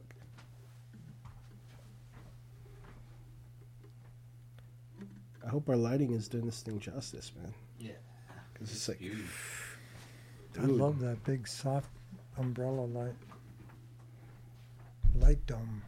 man, I like how you bind the the side port too. You know, just little touches like that to me. It's like something you didn't have to do, but it just ties it all together too. It also helps reinforce. It's it's pretty, uh, but it helps reinforce it too because it's something that's obviously a hole has no strength. So if he, if it gets hit near the hole, it's going to break yeah. unless you have something. I love Right, the right, shallow tuners that you use on this thing too. Look The at- shallow grand tunes. That's yeah, a these that's a are new product. That's, fantastic tuners. Yeah. I've seen more people using those, and I love them. Yeah, they're man, like I, I think I would take it over Waverly. Yeah, I'm I'm I'm I'm in the same boat, and I've always been a Waverly guy, you know. And but these things just look so great. So and they, smooth. They tune really easy.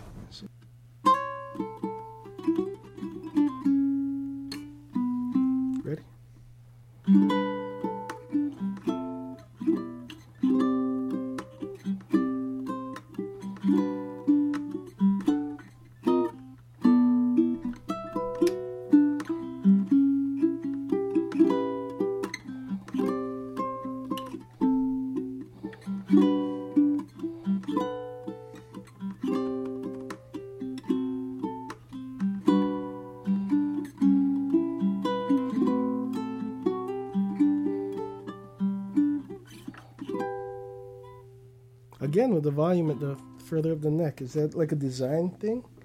I think so. What makes it- as it goes up.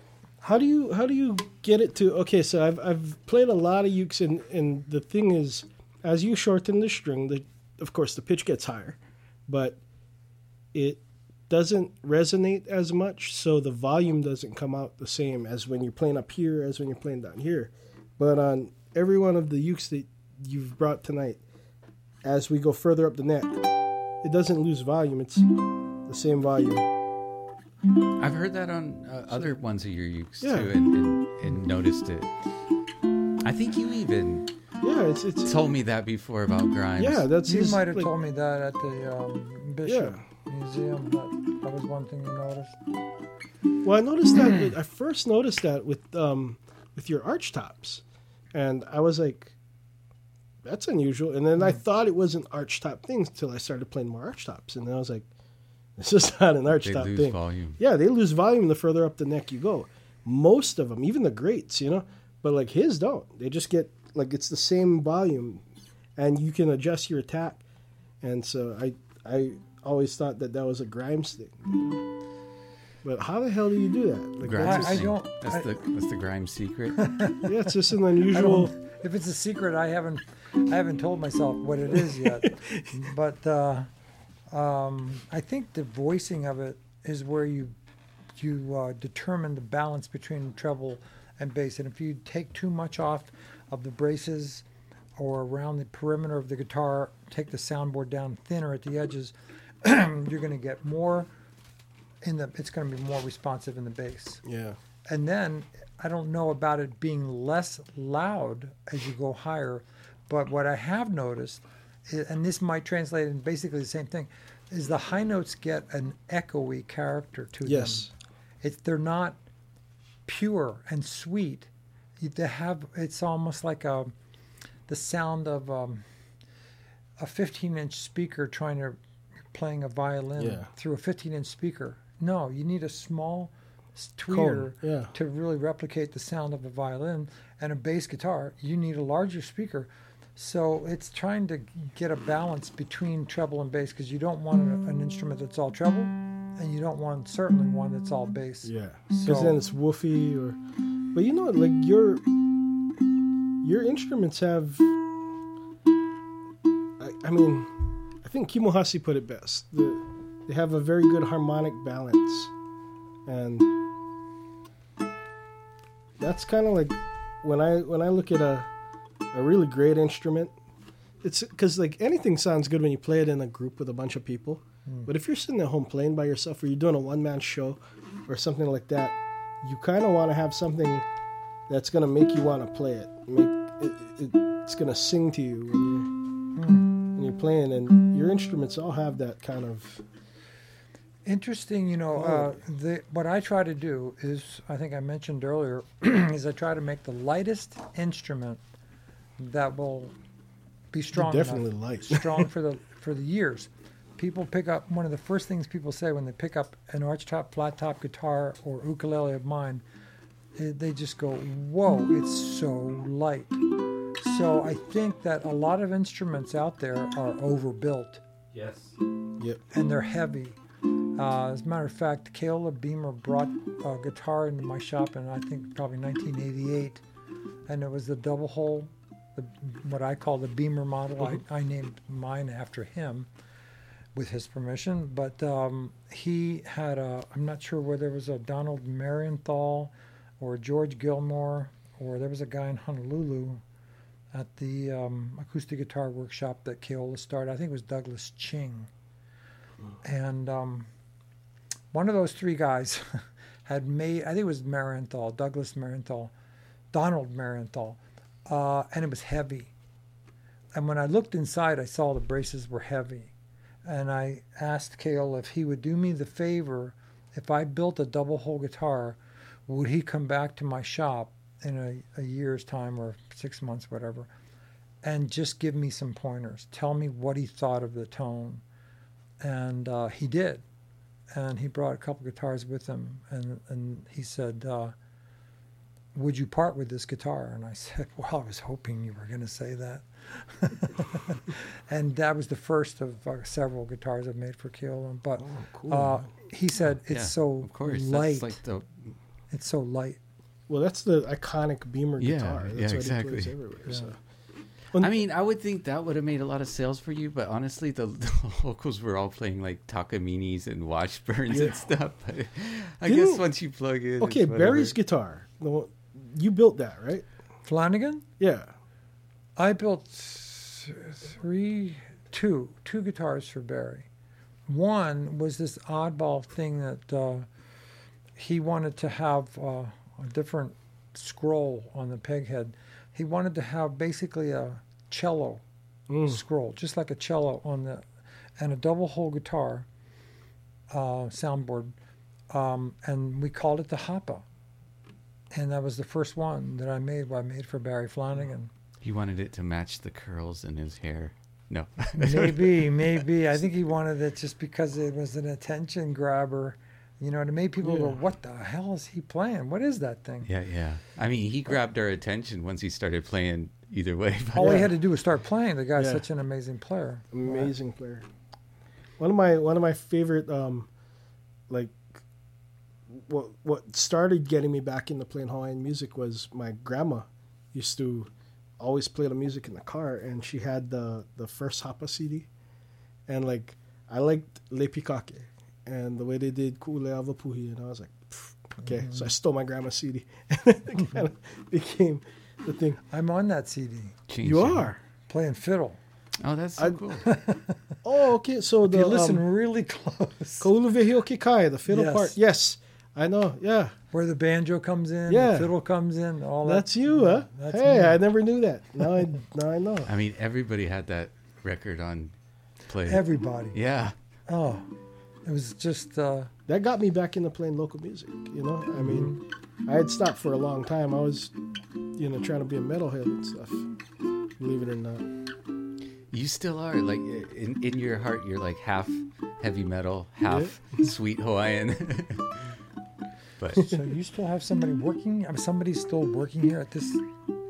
oh yeah, man, we just have people working 24 hours. Yeah, we can't stop. People are waiting on their Can't stop. Don't stop. Can't stop. Billy and Joel are just we just change out the batteries and Oh, they're robots. Well, Joe doesn't I need see. batteries. He's on that. He's on lithium, so like he's like rechargeable. yeah. I mean, I've been going since 6:30, but I wouldn't call this work.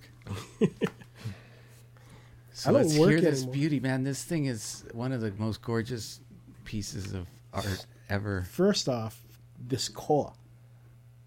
what the hell, man? Look at that.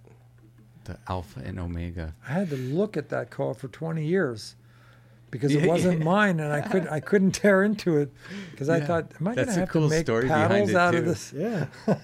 I mean, like, man, you build such amazing instruments. You should have taken all four blocks and just. The other three, you know what? I told you they're going for paddles. They're going to make paddles out of them.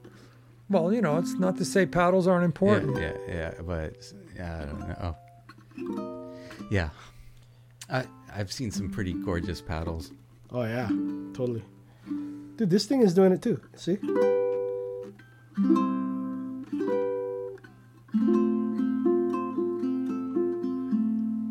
Same volume. It's crazy. Slightly different tone. Yeah. Definitely different. different tone and it's such i mean i build these things i'm too close to them and now i get to sit and listen to a great player from a wouldn't call myself distance If you want to put on your headphones, there you can uh, hear Really what the mics are picking up. They're right to your left on the chair.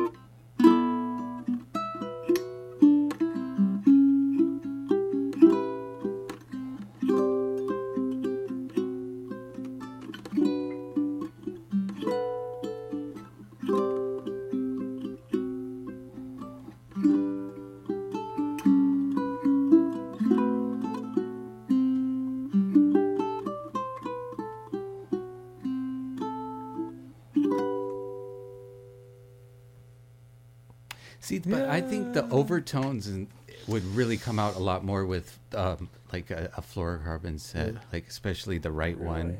On those, I mean, these are just nylon GHS, and you know, it's not nearly the brilliance and sustain I think you can get out of it. But I mean, still, it sounds awesome. So I mean, I no complaints. Well, if they yeah. could sound better, I think they they could sound even better. Like you would get more of those. Like I don't know. I was. I think that's what Joel's we were. latest strings are. Yeah. That's what we were doing. We were we were playing some funky stuff too. So I just I just hit the big 4-0. So sometime before I hit the big 5-0, I'm gonna have to have my wife give me permission.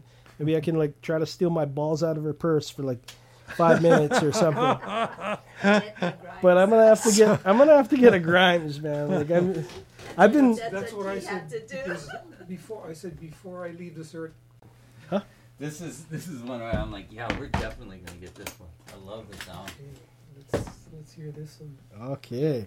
So Maybe tune it, but yeah. yeah, let's. So you said, Andrew, you said uh, a s- flat wound G, This one has This a, a smooth wound smooth. um, for the uh, uh, G, and then it has a flat wound for the C. So you both smooth feel, Uh huh. but still with that wound sustain. The power of the power wound. of wound, but a little bit more balanced in. And then these two fluorocarbons, I think you're going to hear just a lot more complex overtones, sustain. To me, it just brings a I can hear it right now. life. I can hear it as I'm tuning it. Yeah. Here, how's that? Put, put on your headphones and listen to, to this. Yeah.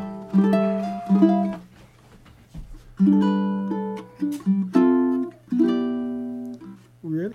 Yeah, this camera shut off. Lock it in. What I'm hearing is, I'm hearing uh, the di- the similarity in tone all the way across the four strings, rather Oh, than yeah. two strings sound one way and two strings sound another way. and that's what it is. It's balanced. It's It, it's more. It's not balanced so much as it is the color is the same. The col- the tonality of the string is the same rather than a different timbre. Interesting.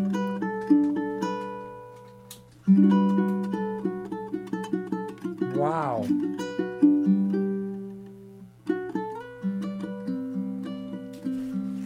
What's his name uh, downstairs? Joel. Joel. You should come on. I'd like to meet him. Yeah, I mean, I'll meet him on the way out or whatever. he's he's he's part of the podcast a lot of times, and you know, um, he's he's great. He's very knowledgeable, but he's worked with us for about ten years now. That he's been doing nothing but working on ukes, and he's tried every string imaginable. And so, about you know, a little bit less than a year ago, he set out and tried. He got all of these different materials, nylon and fluorocarbon, and the different wounds and the smooth wounds and the flat wounds, and he's just been collecting them from different suppliers and piecing them together. And he found the the fluorocarbons that he found are much different than. I mean, fluorocarbons to me can kind of like be a bit on the bright side too much, or um, lacking a little bit of the warmth. But these have a almost darker overtone that I love, but insanely good sustain and character. something like that. Gonna stretch out for a while. I haven't been uh, Sounds like what wanting to have We the, the metal wound strings, but they do have the power, and that's the reason I, I sacrifice the that uh, that uniformity of tone f- to have the power in the C and the G, and this seems to have the power Oh yeah, totally. and and, and a tone that goes all the way across.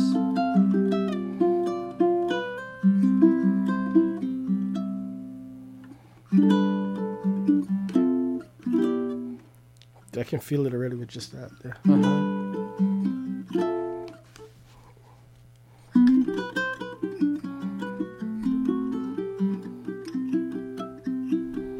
Notes just hang longer. Hmm? You know, just like sustains oh. more.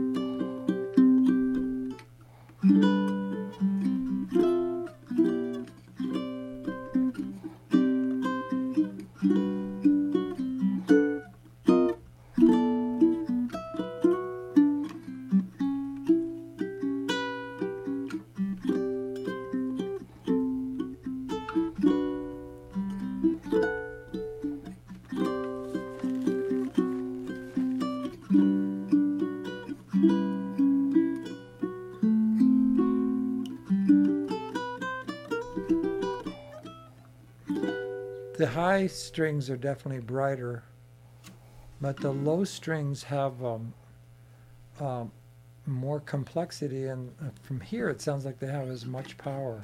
Yeah. well, these are um, round wound, but they're still wound strings on the, the C and the D, or C and the Mhm. G. And then, Smooth wound on the Yeah. G, which is, it's a different way. The C, I mean, when it's a flat wound string, there's a different construction to the Uh-huh. way that's done. But I, I really like the um, the flat wound for the C.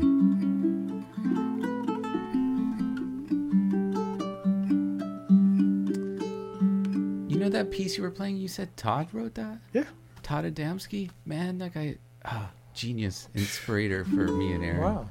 The Dude, last the- one, you one you've been playing. one yeah, said- for, for all the sound samples, yeah. Oh, he nice. um he it's actually he wrote it on guitar, put it on ukulele for uh, Kapili Kapili Kala's um it's called Kalihua Emilia. He did it like his own version, which is much slower and more. Um, uh, the hula dancers in Japan really love it. So Mhm. um, if you if you guys get a chance, check out Kalihua Emilia from Kapili Kala on um, YouTube. So that you can hear Todd playing the guitar Mhm. part in the back. Well, it's a ukulele part played on the guitar. He capoed his fifth Mhm. fret. So, Yeah, he, Wow. he was our store manager for five years, yeah. and he passed away a few years ago. But like he was, like, kind of amazing on a lot of instruments. Bass, he was like just the best bass player on a lot of albums too. But and helped a lot of songwriters kind of hone in on stuff. It was, it was great working with him. But that's a really interesting piece, you know. Yeah, it's something that like I mean it's it's based off of a Right, but it gets so complex. The yeah.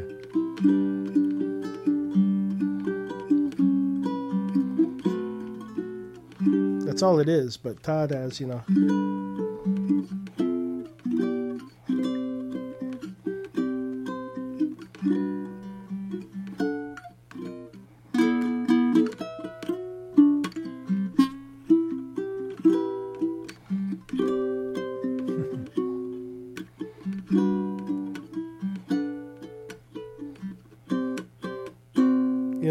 stuff. So I mean it's a bitch to figure out, man. Todd is still kicking my butt from from the grave. You know, it's like Wow. Alright. it's my favorite string set that, that Joe has. I still li- no. I, I I like the um smooth wound and um even the flat wound for the third. But f- if you want an all plain set, it just has a better balance than. Well, I would of the like to try. this is I would like to try. You would probably still like that first set that we were. I don't know, man. This thing is pretty killer. Like, listen to this thing. It's Yeah. nice. It doesn't have the uh, edgy, edgy sound that the wound Mm. wound G has uh, with the metal, Yeah. like It the actually GHS. matches nice though, because this maple just had a really So soft. sweet, you know, Yeah. subtle tone. Oh man, I'm liking that. And every string sounds the same, Yeah, it's uh, all the same. color wise.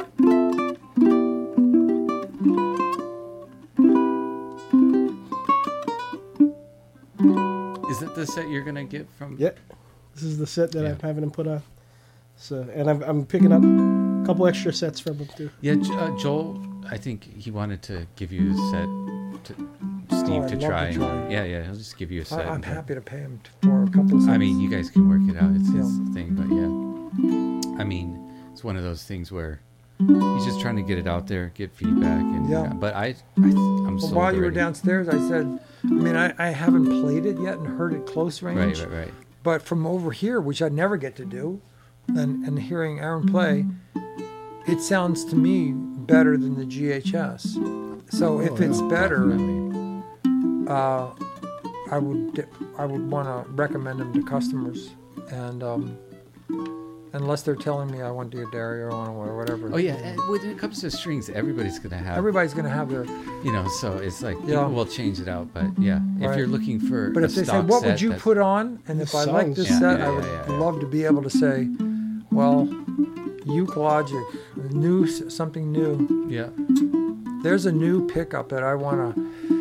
Uh, I'm working with a luthier named Paul McGill. It's uh, called um, the pickup system. Ben Shaw and Paul McGill have invented this pickup system that has a little preamp board that's mounted to the input jack inside.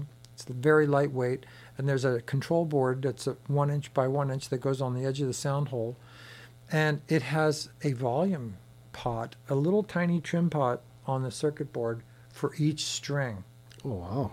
So if you get a pickup under saddle pickup, which they're famous for, of having one string that's just not quite loud enough, you don't have to take the saddle out and put a little drop of super glue and wait for it to dry and Yeah, sand it and of put course, that's to try to bring up the volume of that But string. is it in the saddle, like individual pole pieces, or is it in There's the? four uh, four black. Uh, the pickups are manufactured by no, but is, does it go under the saddle, or is it the saddle?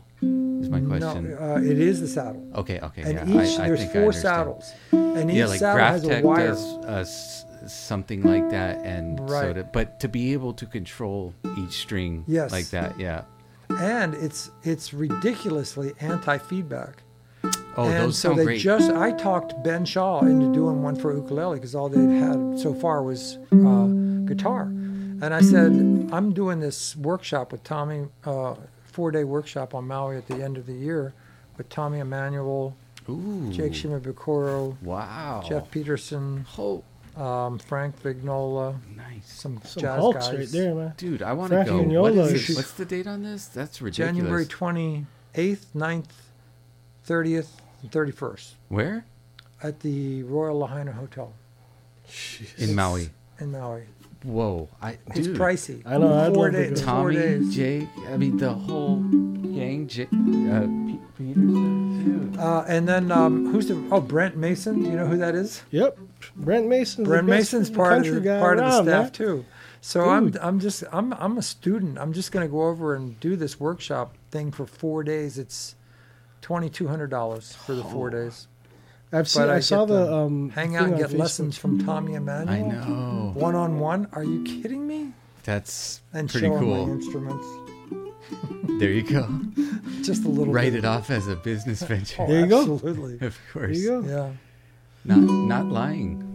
But I told Ben Shaw and, and Paul McGill, I said, can you get one, uh, an ukulele version of this pickup before the end of the year? They got it already. So he went right to work on it. Oh, you got to let me know if you will, and, uh, because we're constantly trying pickups and offering different pickups for our, um, you know, with our setup team. I have one on my gigging guitar, and I've never heard a sweeter sounding under saddle pickup. It doesn't have that piezo sound. yeah. It's a sweet. I know. What, I know what you're talking because um, I've had I had Blackbird put in some, and there's an RMC style pickup with the individual Mm-hmm. pole pieces for the saddle, but um, you get less string goes noise. really well with this. and intro. if it's got the right preamp, it's can be like um, there's the RMC preamp that I have that if you if you plug the, that style pickup into that, and then it gives you all of the EQ controls and everything, but Yeah. and you get the best sound from an ukulele. Yeah, I've used a bunch of Richards pickups before, and I like the RMC pickups. And they've worked closely with Richards, their former Oh, okay, I former see. collaborators. They're But they take parted- off of that. They parted in, in the way they do out of phase, one string out of phase from the next, so that feedback doesn't get a chance to start going. Oh, nice. And uh, and then there's a instead of a tone knob on the edge of the fingerboard, there's a three switch, tiny little three switch attenuator that you can have the high on and the bass on and the middle up, which you can't do with a tone knob.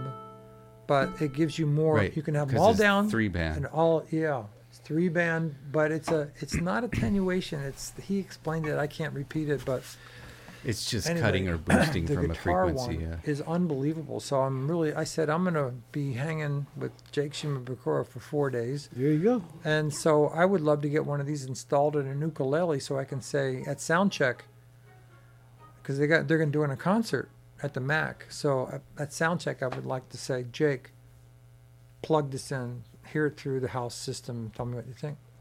Yeah, So, that'd be great. I mean, likes he it. already has a uke from you, right? Or one or two? Yeah, he's got one. And um, who did he lend it to? Who's that? Uh, somebody told me that somebody was recording with it. Real. Guy. He's a songwriter, somebody else, I soft, know soft songwriter. uh, what's his name? Ron Artis. Yes. Yeah. So Oh, that's right. Ron. Ron's coming up, man. That guy has got. He is. He's so soulful. Yeah, he's a good songwriter. Yeah, and he's got beautiful. that I buttery mean, voice. Oh, Great the heart. singer and a Yeah. hell of a guitar player. He's got some Yeah. good messages too. Yeah.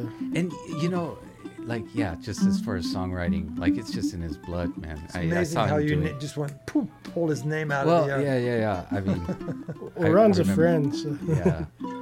I love my that guy. wife. Well, I I hope I'm not. You guys gotta. Yeah, yeah, yeah. I We feel, gotta- we I should feel like wrap I'm, you know. Do we have enough? We do, but let's get a sound sample uh, Okay. without talking over it of this then- Let's try that again.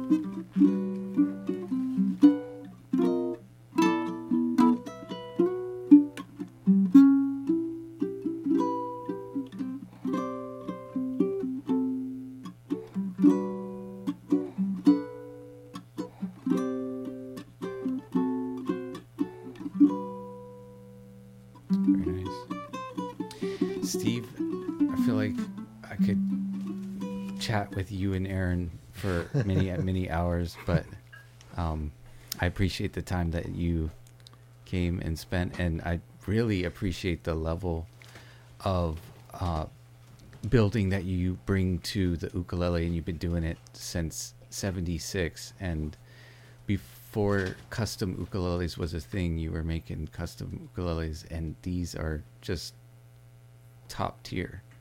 Absolutely. Thank you, Andrew. And and I, I can't thank you guys enough for this opportunity. For me, you don't know how much of an opportunity it is for me. I've heard great players play my ukuleles before, but I've never heard them in this kind of a setting where I could hear one, hear another, hear one that I heard earlier with a different set of strings It's interesting. in the hands of a, of a really good player. So that was a real opportunity for me. So I appreciate that. Well, I can say with emphatically, uh, anytime, sir. yeah. Anytime. I'll be back next week. There you go. Bring them all. I'll play them all. I love these things, man. I'll bring an archtop guitar for you next. There you go. Ooh, I would love to play one of those. man. legend. Can I get a photo of you three? Yeah. Absolutely. Thank you guys so much. We'll see you Yes. next week. Aloha. Okay.